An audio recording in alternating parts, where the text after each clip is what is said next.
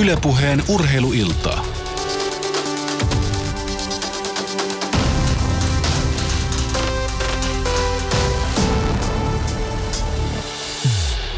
Ennen kuin Kari Nieminikkola kysyn sinulta, että miten, miten tota, millaisena huippuurheilu tänä päivänä se esittäytyy, niin esittäydy itse. Olet aika monessa ollut mukana ja, ja, ja muutaman vuoden ollut ikään kuin ihan niistä parrasvaloista ja pahimman ruoskinnan kohteena olemiselta poissa, mutta olet silti koko ajan tehnyt myös sitä kansalaistoimintaa tässä sivussa.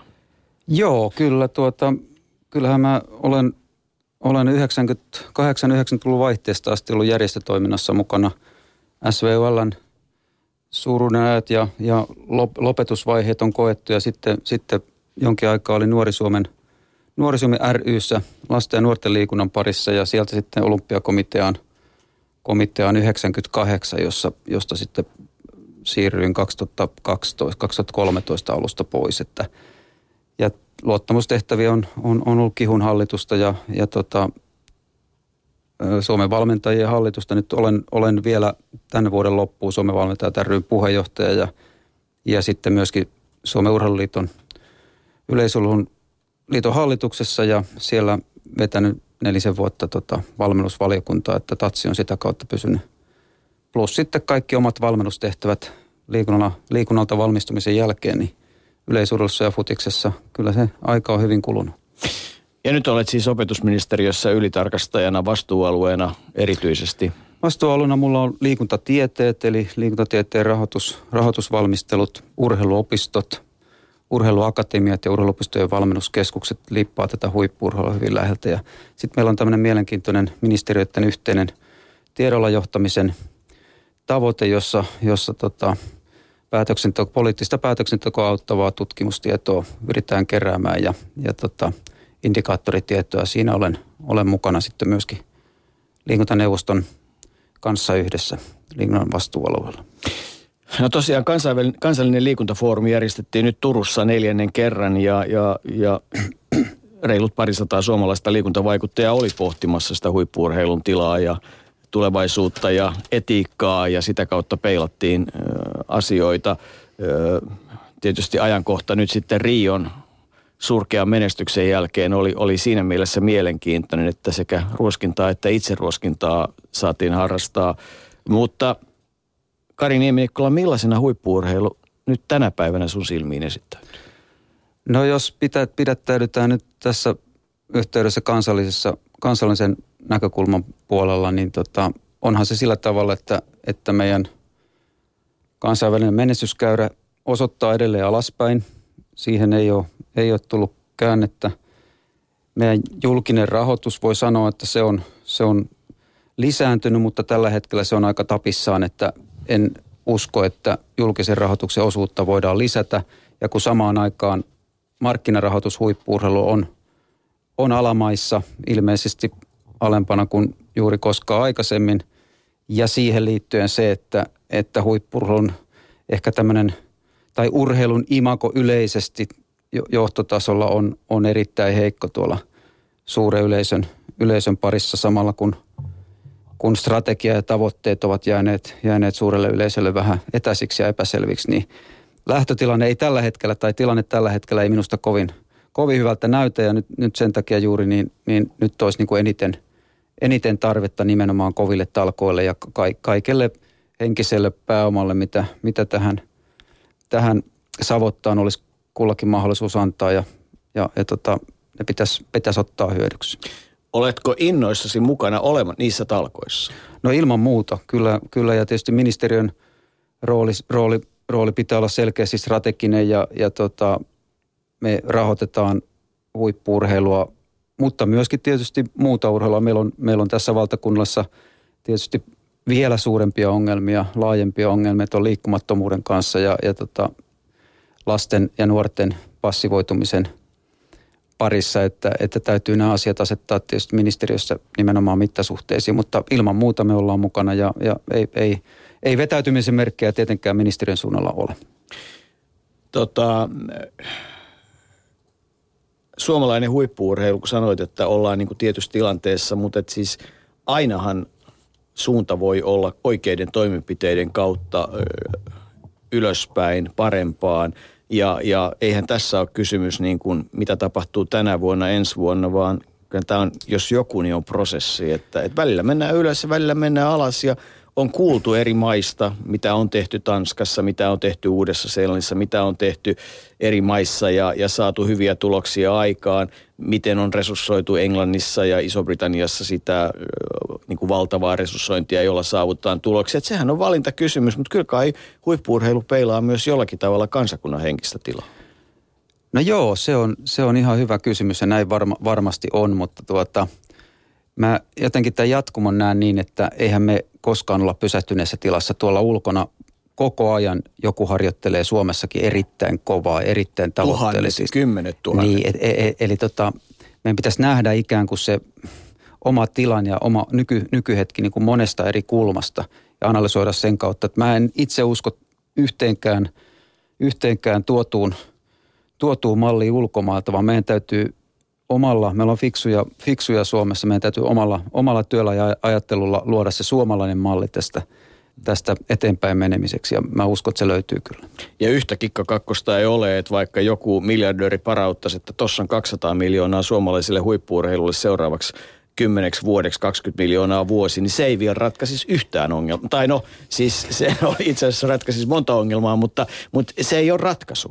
Joo, ei pelkästään. Kyllä, kyllä meillä täytyy olla selvät, selvät tota, suunnitelmat ja strategiat siitä, miten se investointi tapahtuu, että, että me saadaan parasta tulosta. Että ehkä tässä taustalla nyt kuitenkin ehkä täytyy, täytyy todeta se useam, useamman kerran julkisuudessakin ollut, ollut tosiasia, että, että tämä huippulun muutostyö ei – ei ehkä riittävän syvällisesti tehnyt sitä, tehnyt sitä tilanneanalyysiä ja niitä, niitä suunnitelmia. E, se ei perustunut niin kuin riittävän paljon tutkittuun tietoon ja, ja ikään kuin pa, sitä ei paalutettu tarpeeksi hyvin. Ja si, Olisiko siihen, pitänyt jatkaa?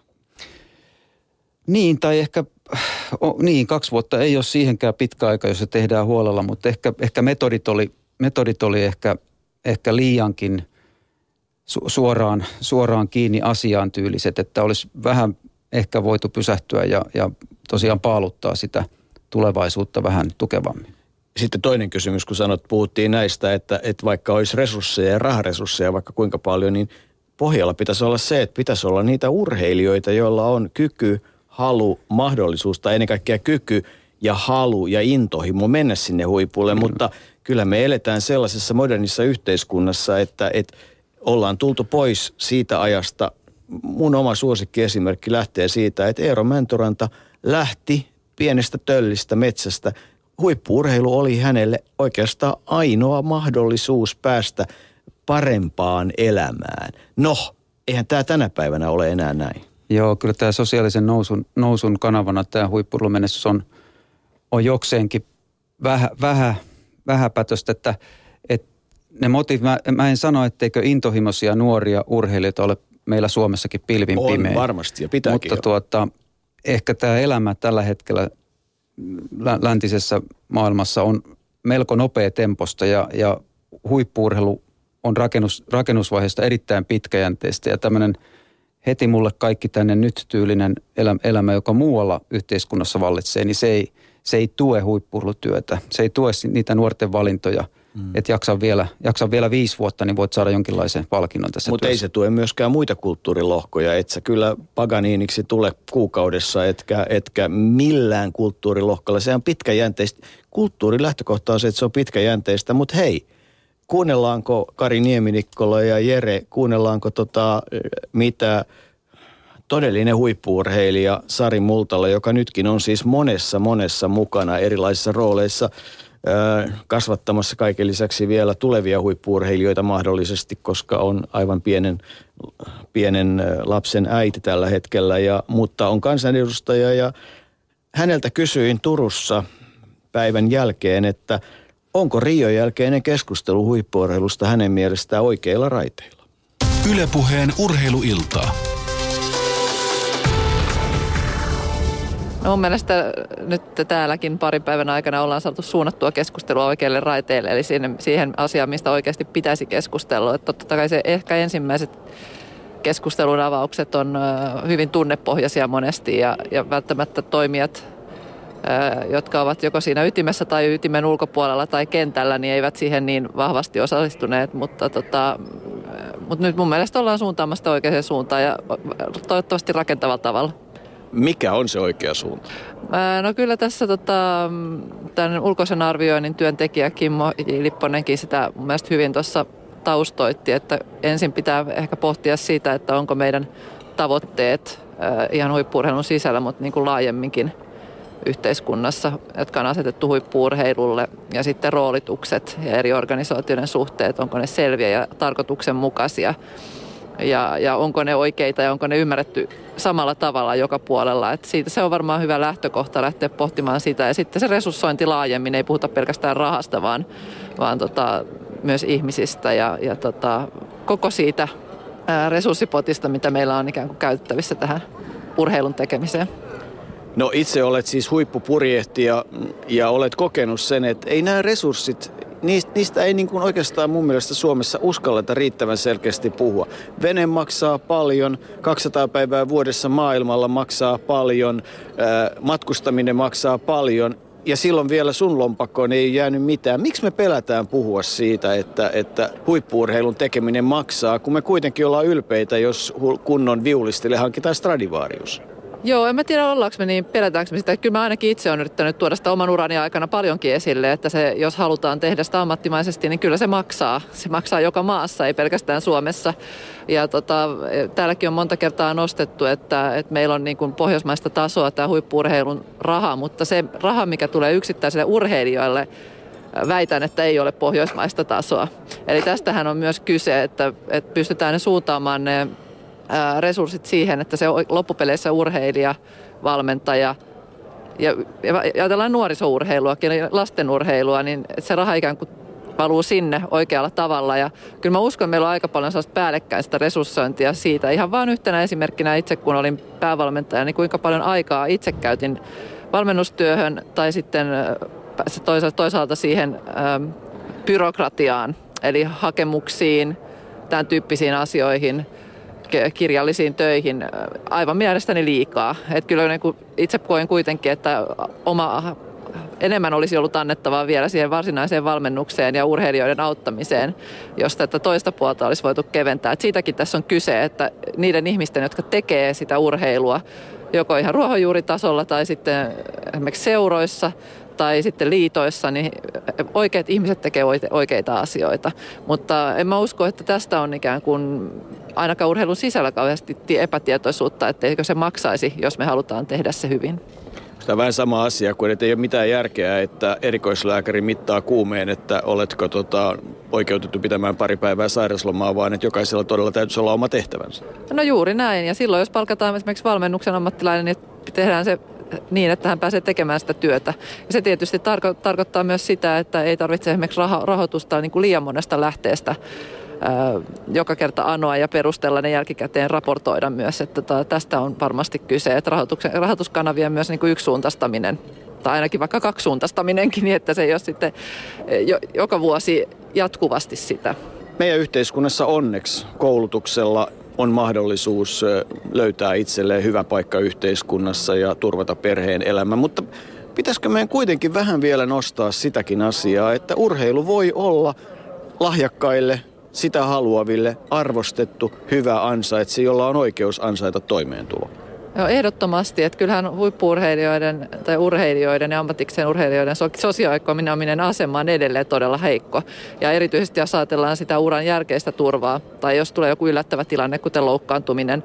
Ja tätähän me ollaan yritetty eduskunnassakin viedä eteenpäin ja itse olen yrittänyt, mutta ja tästä oli oli Pekka Karjalainen oli muun muassa silloin urheilijayhdistyksen puolesta mukana laajassa työryhmässä, joka, joka päätyi tekemään ehdotuksia, mutta näitä ei valitettavasti ole pystytty panemaan toimeen. Että kyllä tämä on yksi asia, mitä ehdottomasti pitäisi pystyä parantamaan siihen, että siitä, että ihmiset ja urheilijat uskaltavat ottaa, nuoret uskaltavat ottaa sen askeleen, että heittäytyy ikään kuin siihen urheilun maailmaan. Ja sitten toisaalta ehkä kirkastamaan myös ihan meille itse urheilijat, mitkä, mitkä ne hyödyt on siitä urheiluurasta sitten ehkä mahdolliseen työelämään sen jälkeen. Että osataan oikeasti eh, ikään kuin pukea se sanoiksi se oma osaaminen. Ja siinäkin on varmasti tekemistä, mutta onneksi meillä on enemmän enemmän hyviä esimerkkejä siitä, että urheiluura on, on paljon plussaa enemmän kuin miinusta siinä, siinä työurassa sen jälkeen pitkään maajoukkueessa pelannut Heikki Kasko, koripalloilija, iso mies, joka teki merkittävän uran kahdessakin suomalaisessa tai kansainvälisessä suuryrityksessä, sanoi, että koripallokenttä opetti oikeastaan johtamisesta ja tiimityöskentelystä enemmän kuin yksikään seminaari. Otatko kiinni siitä? No, kyllä mä sillä tavalla otan, että kyllä on huomannut, koska urheilussa kuitenkin tavoitehan on se menestys huippuurheilusta, varsinkin jos puhutaan siitä ammattimaisesta urheilusta, niin, niin silloin siinä, siinä myös ikään kuin ne, se palaute on niin kuin, ikään kuin välitöntä koko ajan. Ja on pystyttävä ikään kuin käsittelemään se, se tota, palaute siinä tiimissä jokaisen toimijan kannalta, että miten on toimittu ja näin. Jolloin jokainen ihminen tottuu siihen myös, että tämä on ikään kuin jatkuva toimintatapa ja jokaisen pitää ja on oikeus pyrkiä ikään kuin parempaan jatkuvasti ja omaan parhaimpaansa joka päivä ja jokaisessa tilanteessa. Niin se kulttuuri ehkä ei ole vielä ihan joka paikkaan kuitenkaan sitten äh, päässyt niin syvälle. Ja varmaan yrityksiä, erityisesti itse, itselläni kokemusta yhdistyspuolelta, niin, niin siellä myös, että tota, se, se, toimi, se, se auttaa todella paljon, kun on ollut mukana tämmöisessä toiminnassa, joka on todella joka perustuu siihen, että pyritään jatkuvasti parempaan ja pyritään siihen menestykseen, niin se ikään kuin pakottaa myös siihen tiimityöhön ja sen, sen tota, ihmisten, jokaisen ihmisen ottamaan sitä vastuuta sitä omasta tekemisestä. Ylepuheen urheiluiltaa. Hän oli huippuurheilija, huippupurjehtija Sari Multala. Monet vedet kokenut menestyksiä myös pettymyksiä. Nekin tulivat, ovat hänen uralleen tulleet mukaan. Kari Nieminikkola, opetusministeriön opetus- ja kulttuuriministeriön ylitarkastajana työskentelet, mutta voit ottaa kiinni vaikka Suomen valmentajat ryn puheenjohtajana, jos haluat. No joo, kyllä, kyllä Sari puhuu, puhu paljon viisaita tuossa ja, ja ne nostot sieltä, sieltä olivat minusta samoja, mitä itse, itse ajattelin. Kyllä tämä urheilija-valmentaja pari, parin tukeminen on kuitenkin, kuitenkin sen menestyksen ehto, että lähdetään oikeasta päästä rakentamaan sitä, sitä ja tietysti niin kuin totesit tuosta tuossa, niin toi valmentajuus on tietysti omaa sydäntä, sydäntä lähellä ja, ja tuohon Sarin, Sarin byrokratia, byrokratia manailuun, niin tuli, tuli siitä mieleen kollegani Asko Härkösen toimintaa. Seurasin, kun nuorten olympiavalmentaja projekti aloitettiin ja, ja solmittiin liittojen kanssa valmentajasopimuksia, niin tota, saattoi mennä vuosi, kun jumpattiin sitä, kun yhtenä olympiakomitean asettamana ehtona oli, että 80 prosenttia toimenkuvasta pitää olla käytännön valmennusta. Ja se oli erittäin vaikea tavoite monessa lajissa.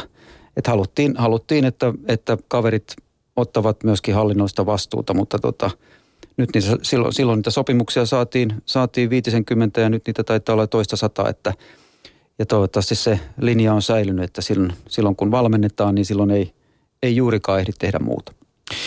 Miten muuten otit kiinni Sarin ajatuksista? No tuo heittäytyminen on tietysti sellainen, sellainen termi, joka, joka vilahtelee ja ihan syystäkin, että huippurlussa ei, ei kansainvälistä tasoa voi saavuttaa, ellei sä panosta siihen tosissas.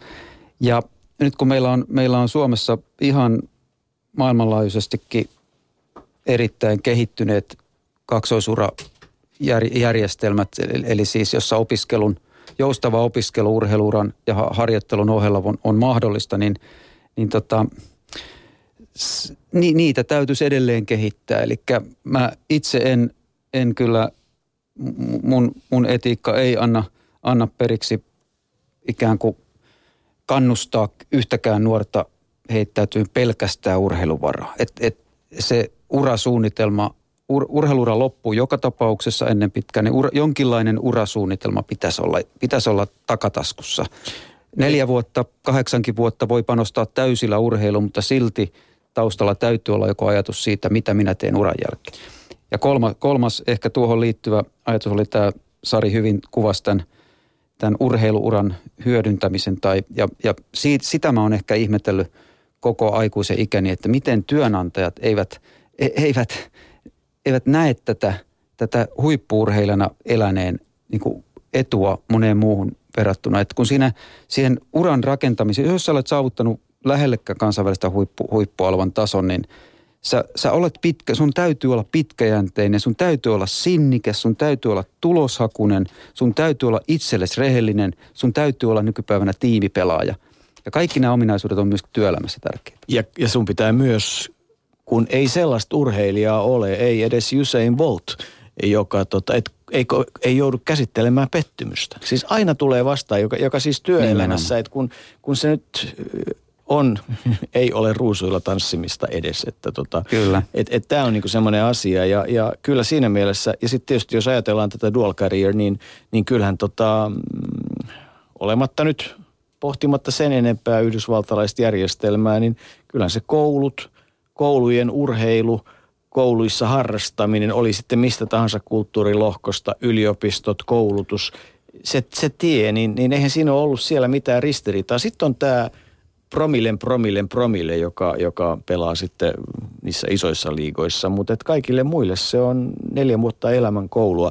Mutta otetaan keskusteluun mukaan kaksi päivää, no virallisesti neljä, mutta kaksi työpäivää on takana. Opetus- ja kulttuuriministeriön liikunnan vastuualueen tuore johtaja Tiina Kivisaari. Ja ne kaksi päivää on kulunut aika tehokkaasti Turussa. Millainen miete kansallisesta liikuntafoorumista sinulle jäi?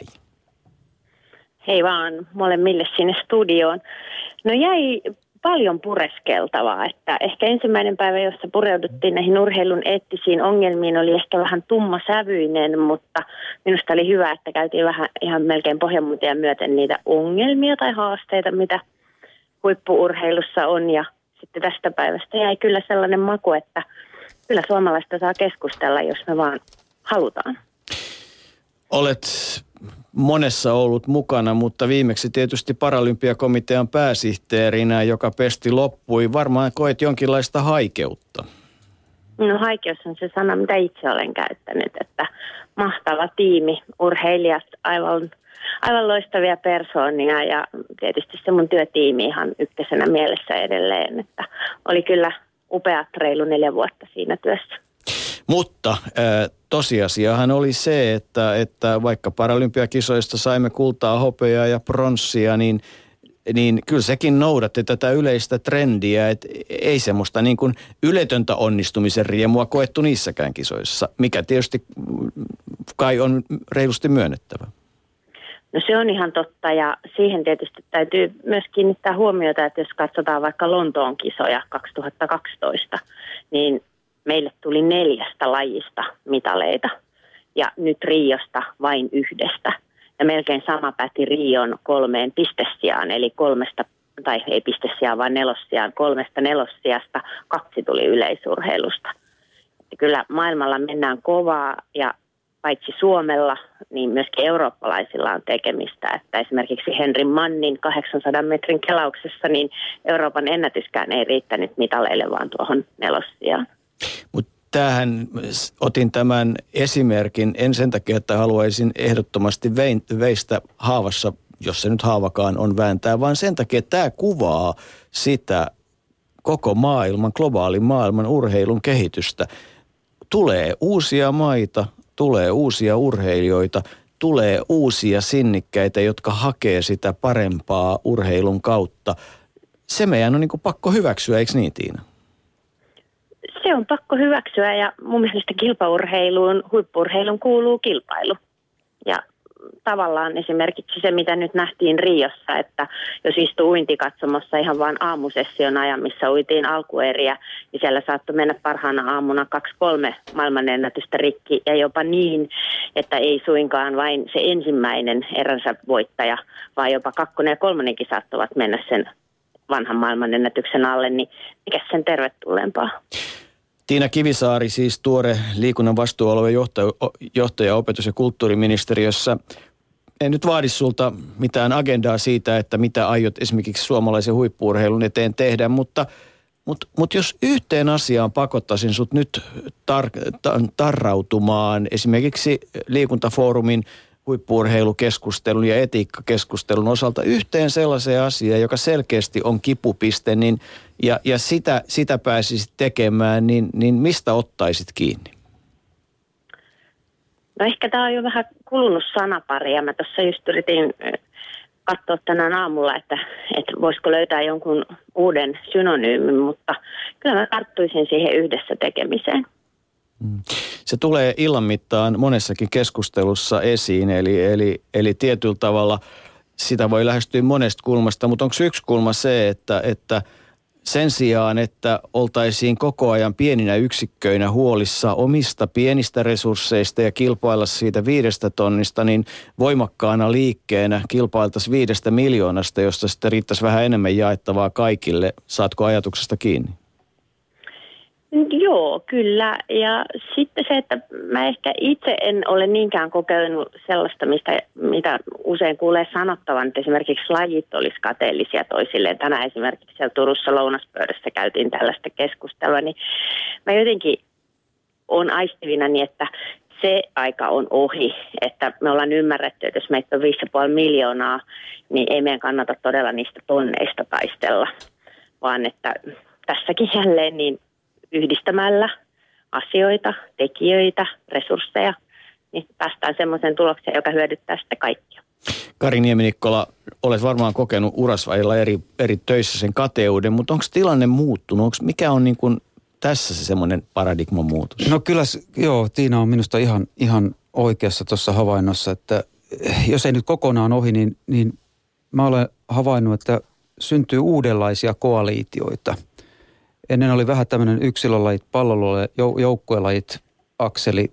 Ny, nyt on, nyt on sel, selvästi hakusessa laji, ja lajikombinaatiot, jotka tekevät samantyyppistä työtä, samantyyppisiä ratkaisuja, etsivät samantyyppisiä valmennus, valmennusratkaisuja ja, ja, ja tota, yhteistyötä sitä kautta, että kyllä se, kyllä se ainakin vähenemään päin on. Ja vielä, vielä sanoisin Tiinalle tuossa tota, tämän päivän sinun puheenvuorossa mä erityisesti kiinnitin huomiota tähän, että sanoit, että nähdään ne ihmiset siellä organisaatiossa, että on ihmiset, jotka näitä ratkaisuja, päätöksiä, linjauksia tekee, että keskustellaan keskenään. Minusta se oli erittäin viisaasti sanottu ja, ja tota, siitä, siitä, siinä on aika monen, moneen kysymykseen vastauksen niin kuin avain. Tiina Kivisaari, valota Yle Puheen kuulijoille tänä iltana. Mitä tarkoitat sillä hiukan laajemmin, että nähdään ne ihmiset siellä?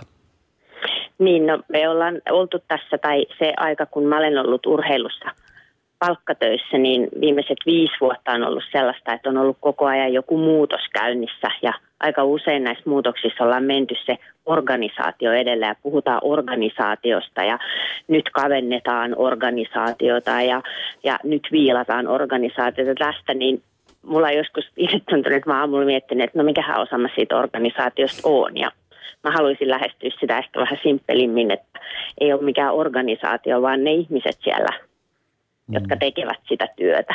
Ja jotenkin nähdä se myös niiden niin kuin, ihmisten kautta. On ne sitten urheilijoita, valmentajia, meitä, jotka tehdään sitä urheilun hallintoa tai muuta työtä, niin ehkä haluaisin siihen enemmän sellaista sellaista otetta, että se ei ole mikään organisaatio, joka tekee, vaan ne ihmiset siellä.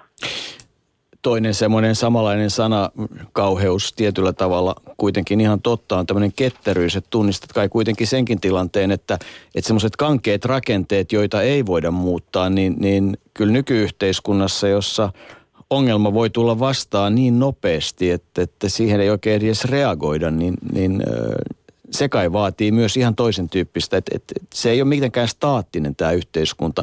Erilaisia uhkia ja mahdollisuuksia parättää joka puolelta kaiken aikaa. Tässä mulla on kyllä varmasti paljon opittavaa, että siinä, että ei että malttaisi olla myös pitkäpinnainen, että se ketteryys on tähän asti ollut mahdollista niissä – työyhteisöissä, missä mä olen saanut olla töissä, että siellä on pystytty, ja esimerkiksi Paralympiakomiteassa, joka on kovin pieni, niin me ollaan nopeastikin pystytty tekemään päätöksiä tai niin sanotusti muuttamaan sitä suuntaa, mihin ollaan mennessä, jos ollaan havaittu tai hallitus on havainnut, että näin pitää tehdä. Mutta mä toivon, että me saadaan myös tuonne ministeriön liikuntayksikköön niin jotakin siitä sellaisesta joustavuudesta ja nopeistakin ikään kuin te- tekemisestä, niin mahdollisuuksia. Ehkä myös uuden OK-valon vuodenvaihteen jälkeen toimintaa aloittavaan hallitukseen ja siihen semmoiseen, että vaikka strategia ja visio ja näky on, on jossain tietyssä suunnassa, niin tarvittaessa kurssia pystyttäisiin reivaamaan sekailien ja sielläkin välttämätöntä. näin olettaisi. Tiina Kivisaari, voin kuvitella, että tulevina aikoina olemme eri yhteyksissä tekemisissä, sitä kai et voi välttää ja, ja, ja niin edelleen. Eli tota, mukavaa työrupeamaa uudessa postissa vielä näin kahden päivän jälkeenkin. Tai neljän Kiitos, odotan innolla, että pääsen tekemään ihan sinne varsinaiseen paikkaan töitä ja töitä Karin kanssa ja kaikkien muiden kanssa, myös tietysti Yle Urheilun kanssa, josta esimerkiksi Paralympiakomiteassa meillä on vain positiivista sanottavaa esimerkiksi Rion kisojen osalta.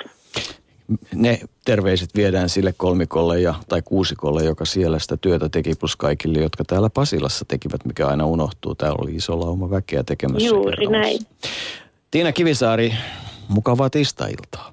Kiitos samoin. Ylepuheen urheiluiltaa.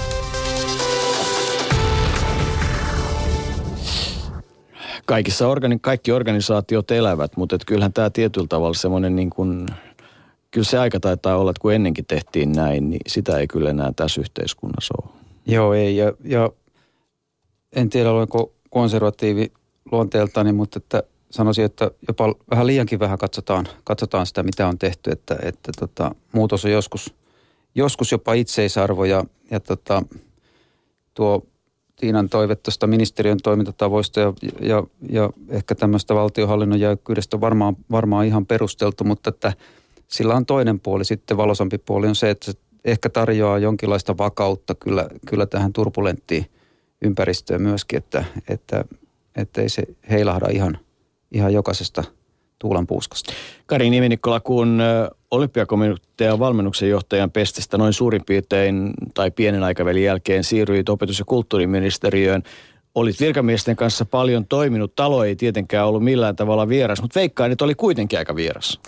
Kyllä se oli ja, ja, ja se on tullut nyt tässä vajaan kahden vuoden aikana sillä tavalla itse, itsellekin konkreettiseksi, että hyvin monelle urheilutoimijalle tämä, tämä ministeriö liikunnan vastuualue on, on aika vieras. Ja ehkä vähän jopa, jopa paitsi etäinen, niin vähän jotenkin tämä sanoisi uh, uhkaava tai pelottavan tuntunen möhkäle, että, että, mutta niin kuin Tiina sanoi, niin myöskin siellä on ihmisiä töissä, ihmiset tekevät päätöksiä, esityksiä, linjauksia ja, ja keskustelemalla asioista, niin, niin ihmisten käsitykset muuttuu. Ja mä uskon, että si, si, sitä linjaa kannattaa, kannattaa harrastaa jatkossakin.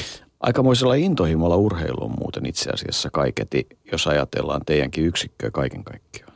No kyllä, kyllä ja kyllä, kyllä täynnä, täynnä urheiluhenkisiä ihmisiä ja, ja tota, tietysti hyvin laajalla erilaisella kokemustaustalla ja, ja koulutustaustatkin on, on erilaisia, mutta että kyllä sanon, että vaka, vakavissaan tai tosissaan tekevät, tekevät urheilua ja liikunnan, liikunnan edistämistyötä myöskin, myöskin tuolla valtiohallinnossa ilman muuta. Otetaan lisää ajatuksia urheilusta. Otetaan valmentajapohdintaa. Janne Salmi on äh, äh, huippusuunnista ja ikää alkaa olla jo jonkun verran, ei enää nuori mies 69 syntynyt, joka toimi suunnistusmaajoukkueen päävalmentaja 2005-2010 ja tällä hetkellä Janne Salmi voi katsoa huippuurheilua aika monin eri silmin, vaikka Turun seudun urheiluakatemian valmennuskoordinaattorin lasien läpi. No, millaista keskustelua huippuurheilusta on niiden lasien läpi? Sitä kysyin häneltä myös tämän päivän jälkeen Turussa. Ylepuheen urheiluiltaa.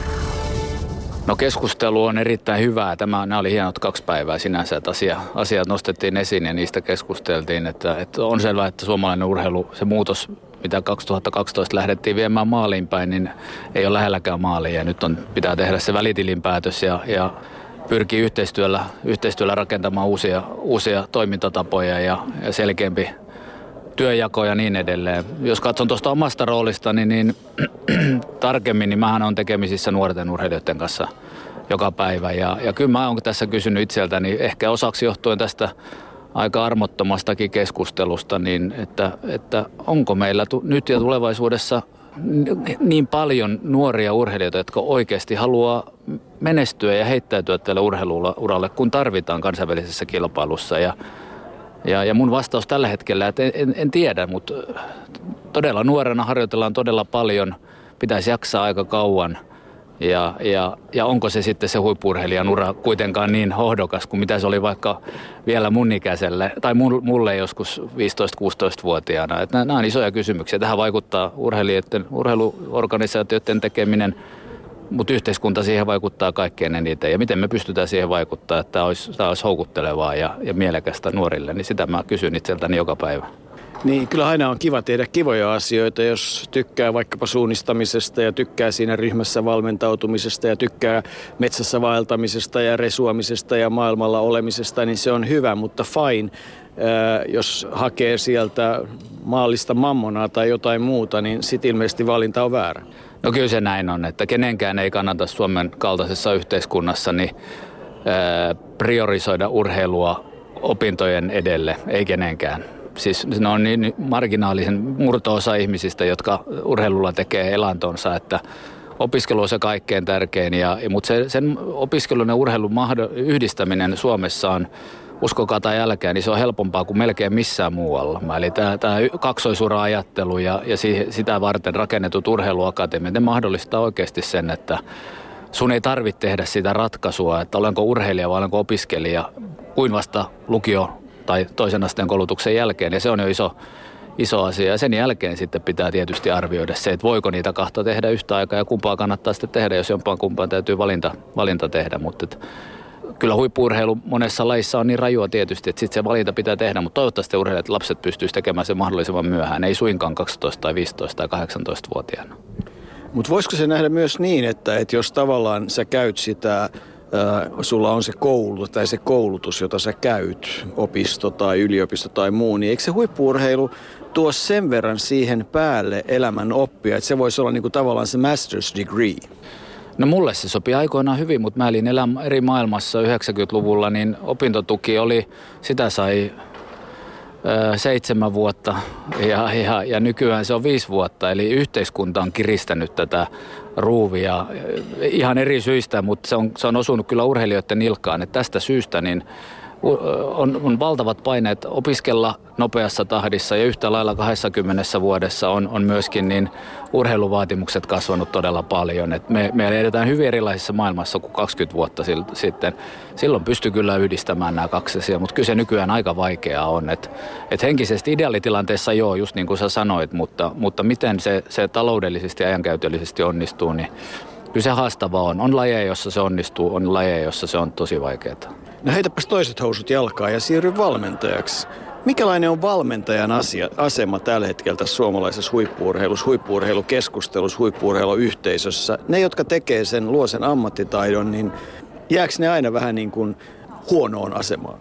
No ei se hyvä se asema missään nimessä ole. Että, että tämä on myös asia, minkä kanssa mä, mitä, minkä kanssa mä teen työtä ja, ja kyllähän vähän, vähän tota hirtehisesti tuossa meidän toimistolla, jossa kymmenkunta valmentajaa tapaa joka päivä, niin todetaan, että, että tervetuloa valmentajaksi, että saa tehdä paljon töitä pienellä korvauksella ja se pitää paikkaansa. Eli, eli, eli se on aivan rajaton se ajankäyttö. Valmentajalla ei ole minkäänlaisia raameja siinä, että minkä paljon työtä pitäisi tehdä tai paljonko ympäristö odottaa, että sitä tehdään. Ja kuitenkin palkkataso on todella surkea suoraan sanottuna. Eli eikä, eikä uralla ole kovin paljon etenemismahdollisuuksia. Jos sä oot 25-vuotiaana valmentaja ja sä haluat sitä valmentamista tehdä ja sä oot oikeasti siihen sulla, sulla niin kuin mieli palaa, niin, niin sä joudut tyytymään sitten siihen, että 40 vuoden päästä mä jään eläkkeelle ja on, on koko elämäni ollut alipalkattu.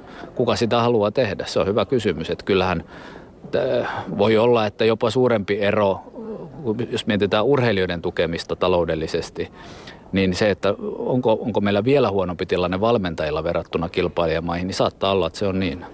Et toisin sanoen yleensäkin keskustelu urheilusta ja urheilu, urheilun resursseista, niin, niin sitä pitäisi huomattavasti laajemmin, avoimemmin ja rohkeammin ja analyyttisemmin käydä.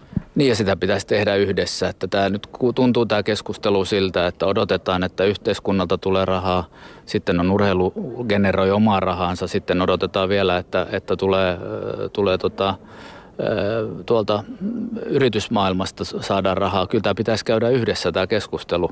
Ministeriö, urheilutoimijat, poliitikot ja, ja myöskin, myöskin liike-elämä. Pitäisi ottaa tähän keskusteluun mukaan, mitä me suomalaiselta urheilulta halutaan, mitä me voidaan tehdä sen eteen. Mä olen kyllä varma siitä, että me, me saadaan nämäkin resurssit ja toivottavasti vähän yritysmaailman resursseja, niin me saadaan ne riittämään kyllä, mutta kyllä meidän täytyy tosi fiksusti toimia, että, että tota, on selvää, että me tullaan olemaan ainia, aina jäljessä monia muita maita, joille urheilu on paljon tärkeämpää ja on valtiollisesti paljon enemmän tuettua, mutta kyllä mä silti uskon, että me päästään, päästään hyvään lopputulokseen, mutta meidän pitää katsoa sitä alhaalta ylöspäin. Miten menee urheilijoilla, miten menee valmentajille, mitä he tarvitsevat. Se on, se, siitä pitää lähteä. Ja sitten sit lähdetään sieltä alhaalta päin rakentamaan sitä. Ei niin päin, että tuolla on tuommoinen määrä rahaa ja sitten sitä ruvetaan ripottelemaan. Sillä tavalla ei saada koskaan lopputulosta aikaa. Ylepuheen urheiluiltaa. Hän oli Janne Salmi.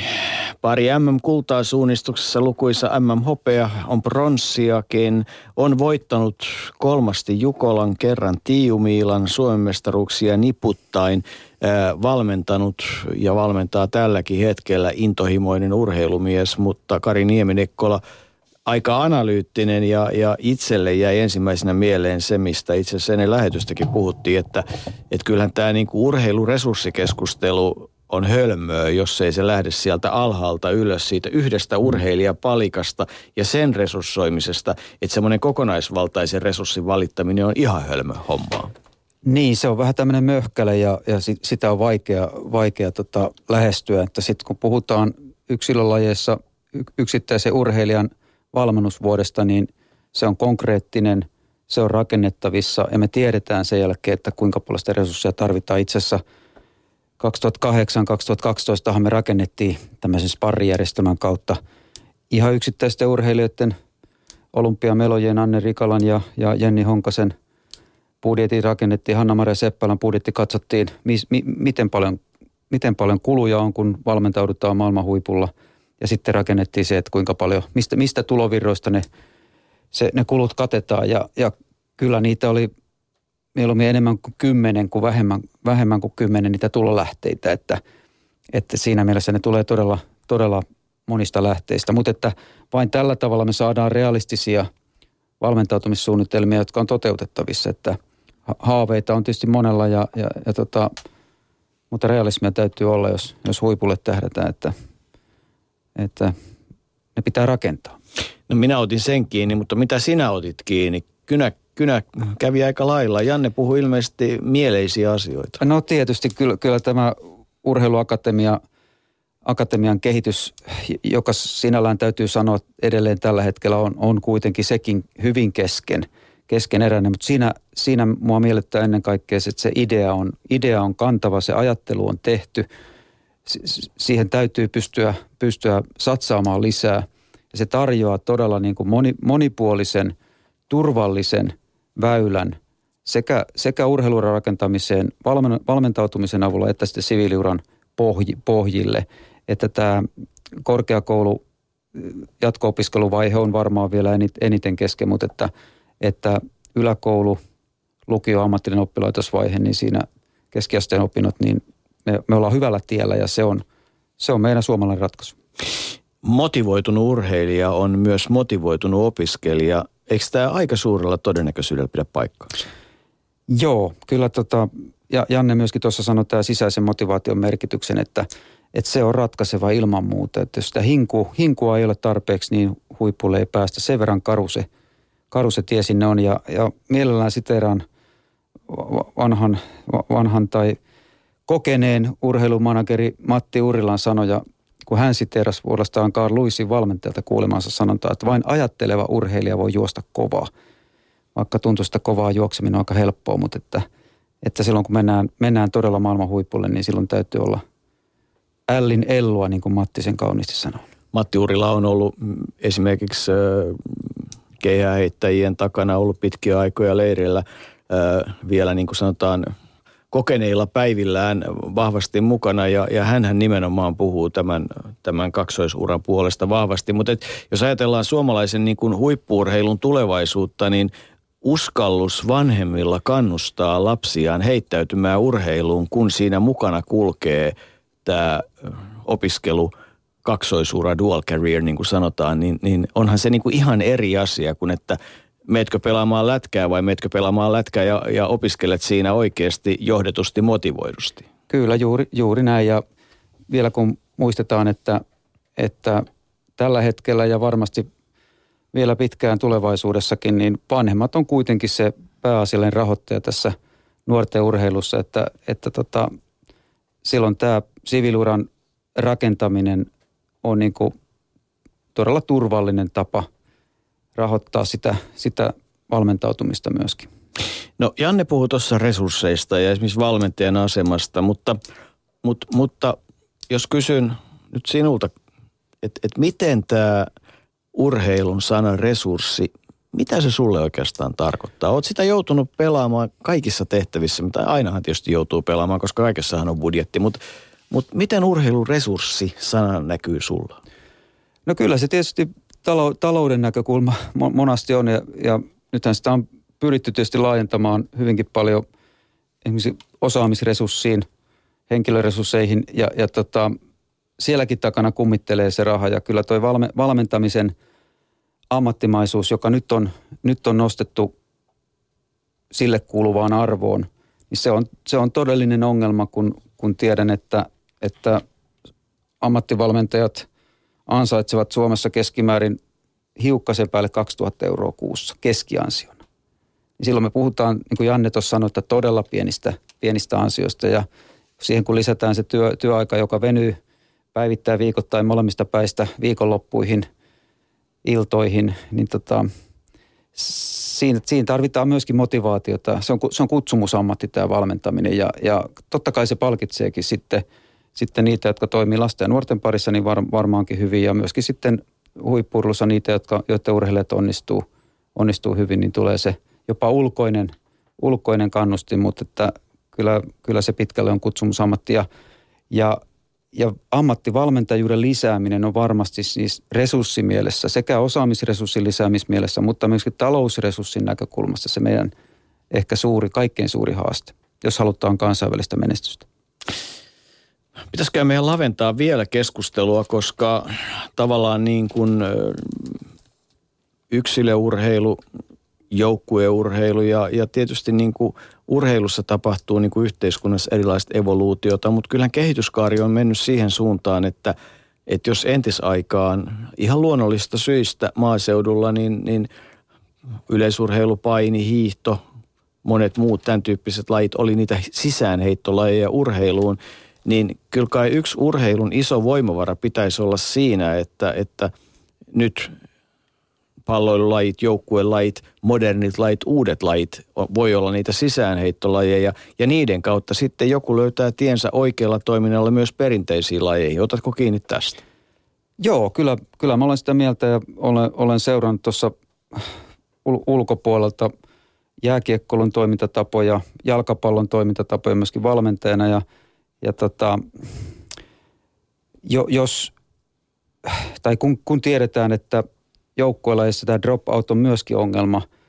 Jo, joukkoita tiivistetään, alkaa tav- hyvin tavoitteellinen valmentautuminen siinä 14-16 ikävuoden välissä, niin onhan se silloin etu, että siitä, siitä joukosta, joka muodostaa 80, yli 80 prosenttia meidän, meidän kaikista liikkuvista lapsista ja nuorista, eli joukkuelajien urheilijoista, niin, niin tota, että heillä olisi valmiudet sitten myöskin halutessaan valita seuraava laji joka mahdollisesti olisi ollut oheislajina siihen saakka ja, ja tota, pyrkiä huippuille myös, myös, myös siinä lajissa, että, että musta on, on huippuudella erittäin tärkeää, että joukkuelajien valmennusjärjestelmät on kunnossa, että valmennus on laadukasta ja tota, että, että sen jälkeen kun, kun väistämätön dropout-ilmiö ilmiö iskee, niin, niin urheilija, nuorella urheilijalla olisi vielä mahdollisuus valita, valita myöskin toinen laji. Ja joukkuelajitkaan ei suinkaan ole samanlaisia, koska niiden luonne, osa on hienoja kansallisia lajeja tyyliin pesäpallo. Osi voidaan sanoa, että salibändikin on skandinaavinen laji, jääkiekko on ö, globaali, mutta silti huipputasolla vielä kohtuullisen ö, suppeesti harrastettu – sitten tullaan näihin megalajeihin, lentopallo, koripallo, jääkiekko, käsipallo kuuluu siihen joukkoon. Nämä on niin erilaisia, että, tietysti yhtä mallia ei voi olla, mutta Suomessa on kai ihan selvä asia, että, että, että jalkapalloa harrastetaan kaiketi harrasille mitaten ehkä kaikkein eniten, mutta jääkiekko on ehkä menestynein ja näkyvin ja kantaa myös erittäin suurta vastuuta monellakin tavalla – kuulostellaan sitä, että mitä Suomen jääkiekkoliiton toimitusjohtaja Matti Nurminen, myös vahva urheilun taustavaikuttaja, millaista se keskustelu huippuurheilusta on ja milla, miten sitä käydään jääkiekon sisällä? Ylepuheen urheiluiltaa. No tietysti huippujääkiekko on se varmaan enemmän keskittyy kuin ylipäänsä huippuurheiluun, mutta kyllä me halutaan olla aktiivinen keskustelija ja aktiivinen osapuoli myös koko, kokonaisessa suomalaisessa huippuurheilussa. Sanotaan, että meillä on kohtuullisen hyvä historia takana. Me uskotaan siihen pitkäjänteiseen tekemiseen, mitä me ollaan tehty. Ja ennen kaikkea me halutaan tehdä yhteistyötä. Onko suomalaisen huippuurheilun, onko meidän yhteinen visio, näky ja sanotaan tämmöisen lyhyen ajan tavoitteet riittävän selkeät, jotta tätä laivaa viedään oikeaan suuntaan? No niin kuin tässä kahden päivän liikuntafoorumin aikana on huomattu, niin kyllä mielipiteitä on aika paljon ja ne on aika usein vielä hyvinkin erilaisia, jopa ihan toisesta ääripäästä. Et siihen liikuntafoorumiin on erinomainen paikka, että se synnyttää, edesauttaa, kiihdyttää sitä keskustelua, koska selkeästi sitä keskustelua tarvitaan yhä enemmän, että me saataisiin tämä laiva menemään samaan suuntaan. Nyt, nyt vähän käännellään kurssia riippuen siitä, että keneltä kysytään. No jos pitäisi kuulla Matti Nurminen sun kolme teesiäsi niitä, kolme tärkeää asiaa, joista nyt ensimmäisenä pitäisi saada niin kuin selvä yhteinen näky, niin mitkä ne voisi olla? No kyllä se ykkösasia on mun nähdäkseni yhteistyö. Et siitä puhutaan paljon, mutta et miten se saadaan arjen tasolle, miten se saadaan. Ja toisaalta ei lähdetä myöskään liiottelemaan sitä, että meillä on niin monta ammattimaista organisaatioa, ammattimaista lajia, että löydetään ne tavat ja keinot, missä kannattaa tehdä yhteistyötä ja missä kannattaa taas sitten tehdä sitä omaa, omaa arjen loistavaa yhteistyötä. Se toinen ehkä, joka liittyy tuohon samaan, samaan asiaan, niin on, on roolitukset. Että se, että kaikissa tehtävissä on se yhden ihmisen tehtävä tai organisaation tehtävä tai joukkueen tehtävä, niin silloin kun valta ja vastuu on tasapainossa, niin silloin asiat on hyvin.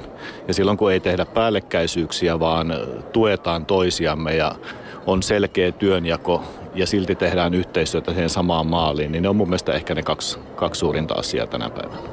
Käydäänkö me urheilun ja nimenomaan urheilijoiden valmennukseen eh, ja valmistautumiseen käytettävissä resursseista jotenkin liian vaisua keskustelua. Pelätäänkö me nähdä se todellisuus, että huippuurheilu maksaa yhtä lailla kuin huippuviulistin kunnon työväline maksaa miljoonan? No siinä ehkä meidän pitäisi pystyä myös pilkkomaan sitä keskustelua osiin. Et ei me voida käsitellä suomalaista huippuurheilua kokonaisuutena siinä on niin paljon eroja. Puhutaan joukkuelajeista, yksilölajeista, puhutaan isoista lajeista, pienestä lajeista, puhutaan kesälajeista, puhutaan talvilajeista ja jokainen laji elää vähän sitä omaa elinkaartaan ja on olemassa tietty historia, tietty nykytila, tietyt tavoitteet tulevaisuuteen. Et mä en usko, että me päästään kovin pitkälle sillä, jos me käsitellään sitä, sitä urheilua massana tai huippuurheilua massana. Että kyllä meidän pitää sitten pystyä katsomaan myös jokaista lajia jokaista seuraa, jokaista joukkuetta ja sitten viime kädessä jokaista yksilöä ja valmentajaa ja miten me pystytään heitä tukemaan siellä arjessa, niin sieltä se menestys sitten kasautuu taas uudelleen sinne ylöspäin. Toisin sanoen, jokaisen urheilijan taustalla pitäisi olla ikään kuin sellainen mentori, joka näkee, että hänen toimintansa mahdollistuu, että ne resurssit on paikallaan niin, että hän ei vaan kuvittele tekevänsä asioita oikein, vai voi myös tehdä ne asiat oikein. Mun mielestä entistä enemmän unohtamatta kokonaisuutta, mutta että jokainen, jokainen urheilija on yksilö, jokainen valmentaja on yksilö, jokainen urheilujohtaja on yksilö, jokainen urheilun parissa työtä tekevä on yksilö ja jokainen vaatii omaa sparrausta, omanlaista kehityspolkua, omanlaista mentori, mentorointia, että pystyy kehittymään siinä, siinä mitä itse tekee kuinka paljon jääkiekkoa lajina helpottaa se, että, että jääkiekkoilijan ammatti on yhteiskunnassa mun mielestä jo tänä päivänä hyväksytty ammatti, mutta jollain tavalla edelleenkin niin kuin urheilijan ammatti ei ole, sen status ei ole sellainen kuin sen ehkä kuuluisi olla.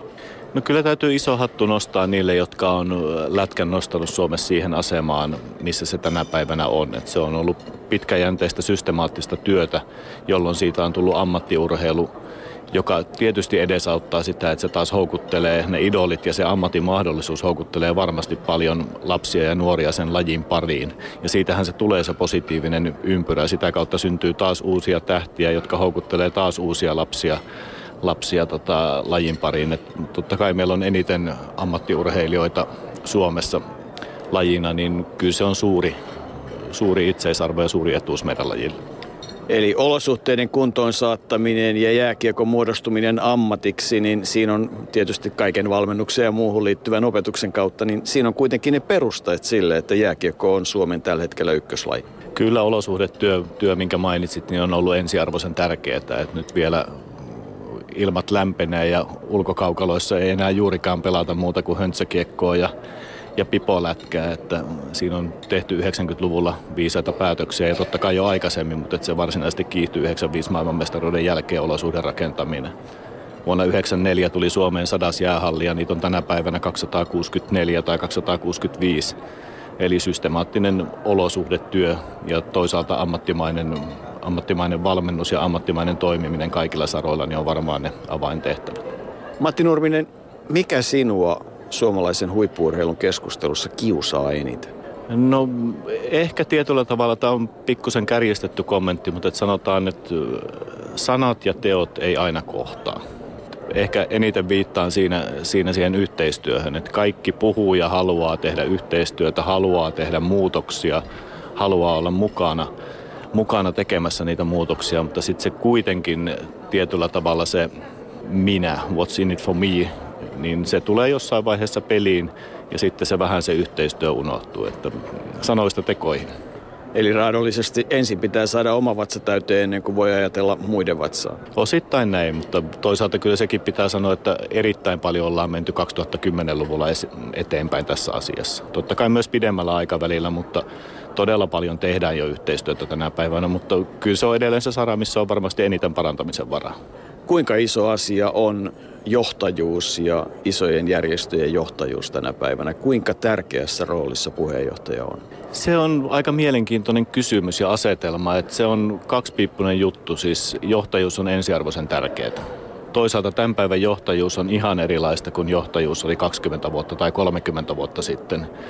Johtaa olematta johtaja tai semmoinen sanotaan vanha ajan johtajuus. Ja tämän päivän johtajuus on yhteistyötä, verkostojen hyödyntämistä, toisaalta esimerkkinä toimimista, ei niinkään ylhäältä alas mentaliteettia, vaan sanotaan, että hyvin kuuntelevaa johtamista ja kaikkien eri osa-alueiden ymmärtämistä, niin se on, se on tämän päivän johtajuutta.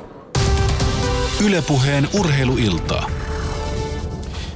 Hän oli Matti Nurminen, taisipa pelata niin, että B-junioreihin asti pelasi aika lailla aktiivisesti jääkiekkoa Jyväskylässä ja, ja sitten tällä hetkellä johtaa toimitusjohtajana Suomen jääkiekkoliittoa ja sanoi, että tämä on ehkä vähän kärjistänyt kommentti, mutta Matti Nurminen ei kärjistä. Hän hyvin rauhallisesti pohtii asioita, mutta tämä johtajuuskysymys kaiken kaikkiaan siis, nythän edetään kohta syksyä, jolloin tehdään lajiliitoissa ja urheiluorganisaatioissa päätöksiä johtamisesta ja, ja, ja henkilöstövalintoja. Ja tietysti se, että olympiakomitean valon puheenjohtaja Risto Nieminen ilmoitti, että hän ei enää jatka olympiakomitean puheenjohtajana, ei valon puheenjohtajana tilanteessa, jossa valo OK yhdistyy, niin kyllä tämä peli alkaa niin kuin uudella tavalla ja onhan se niin kuin urheilunkin kannalta mielenkiintoinen tilanne, että jos Valo- ja olympiakomitea yhdistyy uudeksi olympiakomiteaksi, joka, joka on todellinen suomalaisen urheilun kattojärjestö, niin, niin eihän ole itsestään selvää, että esimerkiksi Valon tuleva puheenjohtaja on huippuurheiluihminen. Joo, ei, ei ole, että, että tota, tämä oli tietysti monelle, monelle varmaan yllätys tämä Riston vetäytyminen tässä vaiheessa, kun muutos on, muutos on vasta saatu, saatu alkuun ja, ja tota, se jättää kyllä hy, hyvinkin avoimen pelikentän tälle puheenjohtajapelille. Tietysti itse ajattelen niin, että, että, että nyt kun huippuurheilusta vastaa huippuurheiluyksikkö, niin tota, sillä on hieman vähemmän merkitystä, että kuka sitten tätä katto, kattojärjestöä luottamustoimisesti puheenjohtaa, koska, koska millään tai ke, kenelläkään ei Suomessa ole urheilussa ollut aikaisemmin niin suurta valta, valtaoikeutta kuin, kuin huippurheilu ja, ja sen, sen johtajalla. Se on ihan ohjesääntöön kirjattu ja – ja sillä tavalla otan kiinni tuohon Matin, Matin sanomisiin, että valta ja vastuu, vastuu pitää olla tasapainossa. Täytyy, täytyy ymmärtää se, että, että, että jos ennen, ennen olympiakomitea oli ikään kuin, eli ikään kuin mukana tässä, tässä laji, lajikentässä ja pyrki, pyrki tu, tu, tukemalla ja taloudellisilla panostuksilla auttamaan lajeja eteenpäin, niin kyllä, kyllä tämä, tätä, tätä pyrittiin nimenomaan tuossa muutostyössä muuttamaan niin, että huippurheilu on autonominen ja, ja eri, erittäin, erittäin suur, suuren vallan asema suomalaisessa huippurussa. Että sillä tavalla tämä puheenjohtajapeli ei ehkä, ehkä niin paljon vaikuta, mutta kuten sanoit, niin, niin tota, voihan käydä niin, että, että siellä on ter- terveysliikunnasta tai lasten ja nuorten harrasteliikunnasta kiinnostunut tai siihen perehtynyt puheenjohtaja ja, ja totta kai sillä on jonkinlaisia vaikutuksia. Se voi, se voi lisätä yksikön autonomiaa tai, tai se, voi, se voi sitten heikentää sen asemaa, asemaa taloudellisesti, kun – kun myöskin rahakirstu laitetaan yhteen, yhden yksikön, yksikön alle.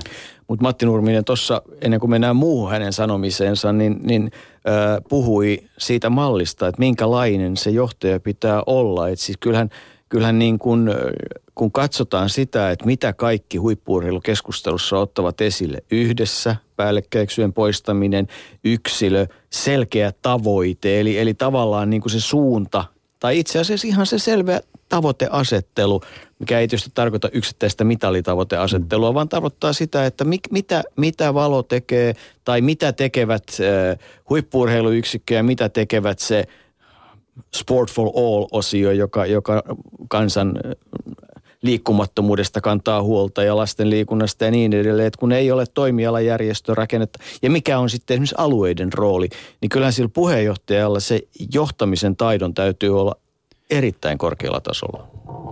Nimenomaan ja, ja juuri kuten sanoit, niin hänen, hänen toimintakenttänsä on vielä huomattavasti laajempi kuin pelkkä huippuurheilu tulevassa, tulevassa organisaatiossa. Että, ja sitten on vielä tämä kysymys, että kun puhutaan palveluorganisaatiosta, Valo on palveluorganisaatio eikä, eikä keskusjärjestö, niin onko tämä uusi organisaatio myöskin palvelujärjestö ja, ja tota, kun huippuurheilulla pitäisi johtaa, johtaa keskitetysti valtakunnallisesti, niin miten nämä sulautetaan – synkronin keskenään. Että.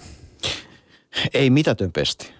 Ei todellakaan ja, ja tota, mä itse olen, olen vähän sitä, sitä mieltä, että, että liikuntajärjestöt itse ja vähän ehkä, ehkä tuolta valtiohallinnonkin suunnalta me on, me on vuosi, vuosien ja vuosikymmenten aikana vähän liikaakin sälytetty tätä tehtävää urheilujärjestöille, että, että, että kansakunnan liikkumattomuus on meidän kaikkien ongelma ja, ja, ja urheilujärjestöjen omaa osaamisaluetta ja sitä toimintakenttää ovat ne liikkuvat. Toki sinne täytyy, ja kaikki kaikin voimin yrittävät saada sinne lisää joukkoja, mutta että, että se ongelma ei ole niissä, jotka ovat, ovat liikkuvia tai, tai urheiluseurassa mukana, vaan, vaan suur, meidän valtakunnallinen ongelma on tässä, tässä passiivisten joukossa, jota ei tavoiteta edes millään sohvaperunoissa.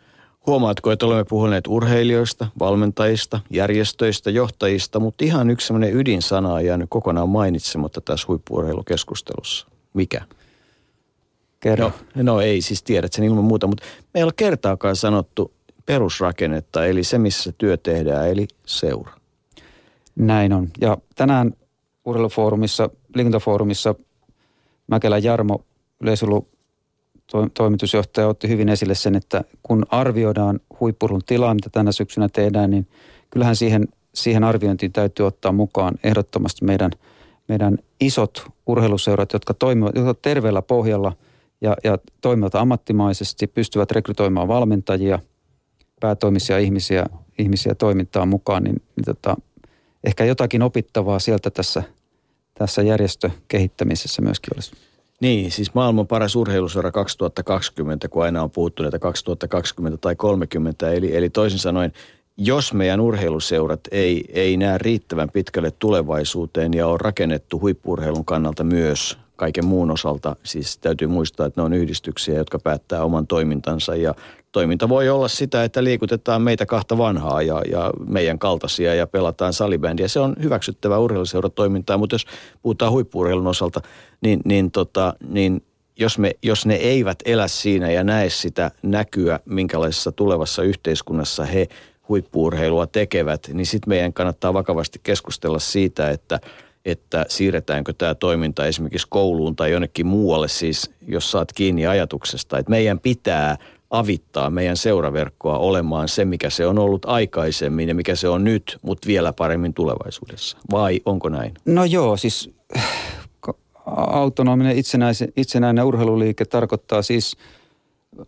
vapaasti yhdistyslain puitteissa kokoontuvaa, kokoontuvaa ja, ja, ja tota, kokoontuvaa porukkaa, jolla on yhteiset tavoitteet. Ja kyllä mä luotan siihen, että ainakaan mun, mun silmin katsottuna, niin ei vielä lähitulevaisuudessa tarvitse kantaa huolta siitä, etteivätkö urheiluseurat toteuta sitä, sitä toimintaansa niin kuin tavoitteellisesti myöskin huippurulun näkökulmasta. Mutta että, mutta että ehkä parasta huippurun rakennustyötä on se, että me riittävän pitkään urheiluseuroissa annetaan lasten ja nuorten liikkua mahdollisimman paljon, mahdollisimman monipuolisesti. Ja sen jälkeen, kun se valintavaihe on tullut, tullut niin sitten sit me systematisoidaan sitä toimintaa ja tarjotaan sille, sille lahjakkaalle joukolle riittävän hyvät olosuhteet ja riittävän hyvä valmennus. Siitä tämä rakentuu mun mielestä tulevaisuudessakin. Mutta mennään takaisin siihen, mitä Matti Nurmisen kanssa puhuttiin. Näin taas, että kynäsi kävi ja, ja itse kirjoitin tässä moneen kertaan nämä samat asiat, jotka tulee yhdessä, päällekkäisyys, yksilö, tavoite, kenen johdolla ja, ja alhaalta ylös, ää, niin tota, mutta teit havaintoja. No joo, kirjoitin ylös ton, jälleen tuon saman havainnon, mistä mekin on keskusteltu tässä, että yksilöiden kautta. Me rakennetaan jokainen projekti yksilöiden kautta niin, että, että siitä tulee realistinen projekti. Ja tämä pätee huippurussa. Ja kun Matti Nurminen Jääkiekkoliiton toimitusjohtajana kertoo tämän, niin minusta se on, se on aika painavaa puhetta, kun puhutaan joukkuelajista. Ja, ja tota, toinen havainto sitten oli tämä, tämä hänen, hänen puheensa olos, olosuhdetyöstä. Jääkiekon olosuhdetyö on ollut systemaattista. Se ei ole sattumaa, että meillä on 270 jäähallia Suomessa. Se on ollut pitkäjänteistä ja, ja heillä on sen tukena ja takana on aidosti ja säännönmukaisesti revisoitu valmennusjärjestelmä. Heillä on päätoimisia valmentajia, heillä on olosuhteet kunnossa, heillä on menestystä sen seurauksena – ja menestys tietysti on heille, heille mahdollistanut myöskin lisäresurssoinnin, että aina kuuden, viiden, kuuden vuoden välein Suomessa pidettävät jääkiekon MM-kisat tuovat aika mukavan lisäpotin sitten, millä, millä investoidaan taas tulevaisuuden varalla. Mutta miten se on käytetty huippuurheilun kehittämiseksi? Seuroihin on palkattu valmennuspäälliköitä, ammattimaisia valmentajia, on lähdetty tekemään sitä työtä ihan yksilöiden ehdoilla niin, että tulisi yksittäisiä hyviä jääkiekkoilijoita, joista sitten muodostuu joukkueita ja niin edelleen. Että et, et jääkiekko on satsannut ja investoinut kaiken aikaa sitä työtä itse. Kyllä nimenomaan ja, ja tota, meillä on jääkiekossa suomalainen valmennuslinja, josta, josta välillä käydään ammatti, ammattikunnassa ja lehdistössäkin kovaakin debattia. Mutta siellä on suomalaiset valmentajat, jotka käyvät sitä debattia ja se, se ei ole kenenkään muiden käsissä. Ja, ja mitä nyt laajasti tätä valmentajajoukkoa tunnen, niin se, se, on, se on parasta A-luokkaa, että se on fiksua porukkaa ja kun he lyövät päitä yhteen, niin sieltä syntyy, syntyy entistä parempaa tulosta. Mm. Niin, ei, ei, ei kyllä semmoinen stereotypia, jota joskus sanottiin, että jääkiekkovalmentaja on kirosanoja viljelevä äh, hullu, joka huutaa lapsille ja, ja vaatii niiltä mahdottomia toimenpiteitä, niin, niin kyllä aika kaukana on ne valmentajat, joihin on törmännyt. Kyllä se huolenpito siitä yksilöstä ja se näkyy, että, että sen yksilön niin kuin kokonaisvaltainen hyvinvointi ja, ja muu, niin se, se on se pohja, mikä, mikä, mikä tuo parhaan tuloksen, niin ei kai siitä ole kahta kysymystä tänä päivänä. No aina on, joka asiassahan on yksittäisiä esimerkkejä, mutta niin kuin, tämä kai on se yleinen kuva tänä päivänä, eikö niin? Kyllä, ja kyllä taitaa ne, ne ongelmatapaukset löytyä sieltä katsomon – katsomon puolelta, että, että intohimot käy joskus, joskus aika voimakkaana siellä vanhempien puolella.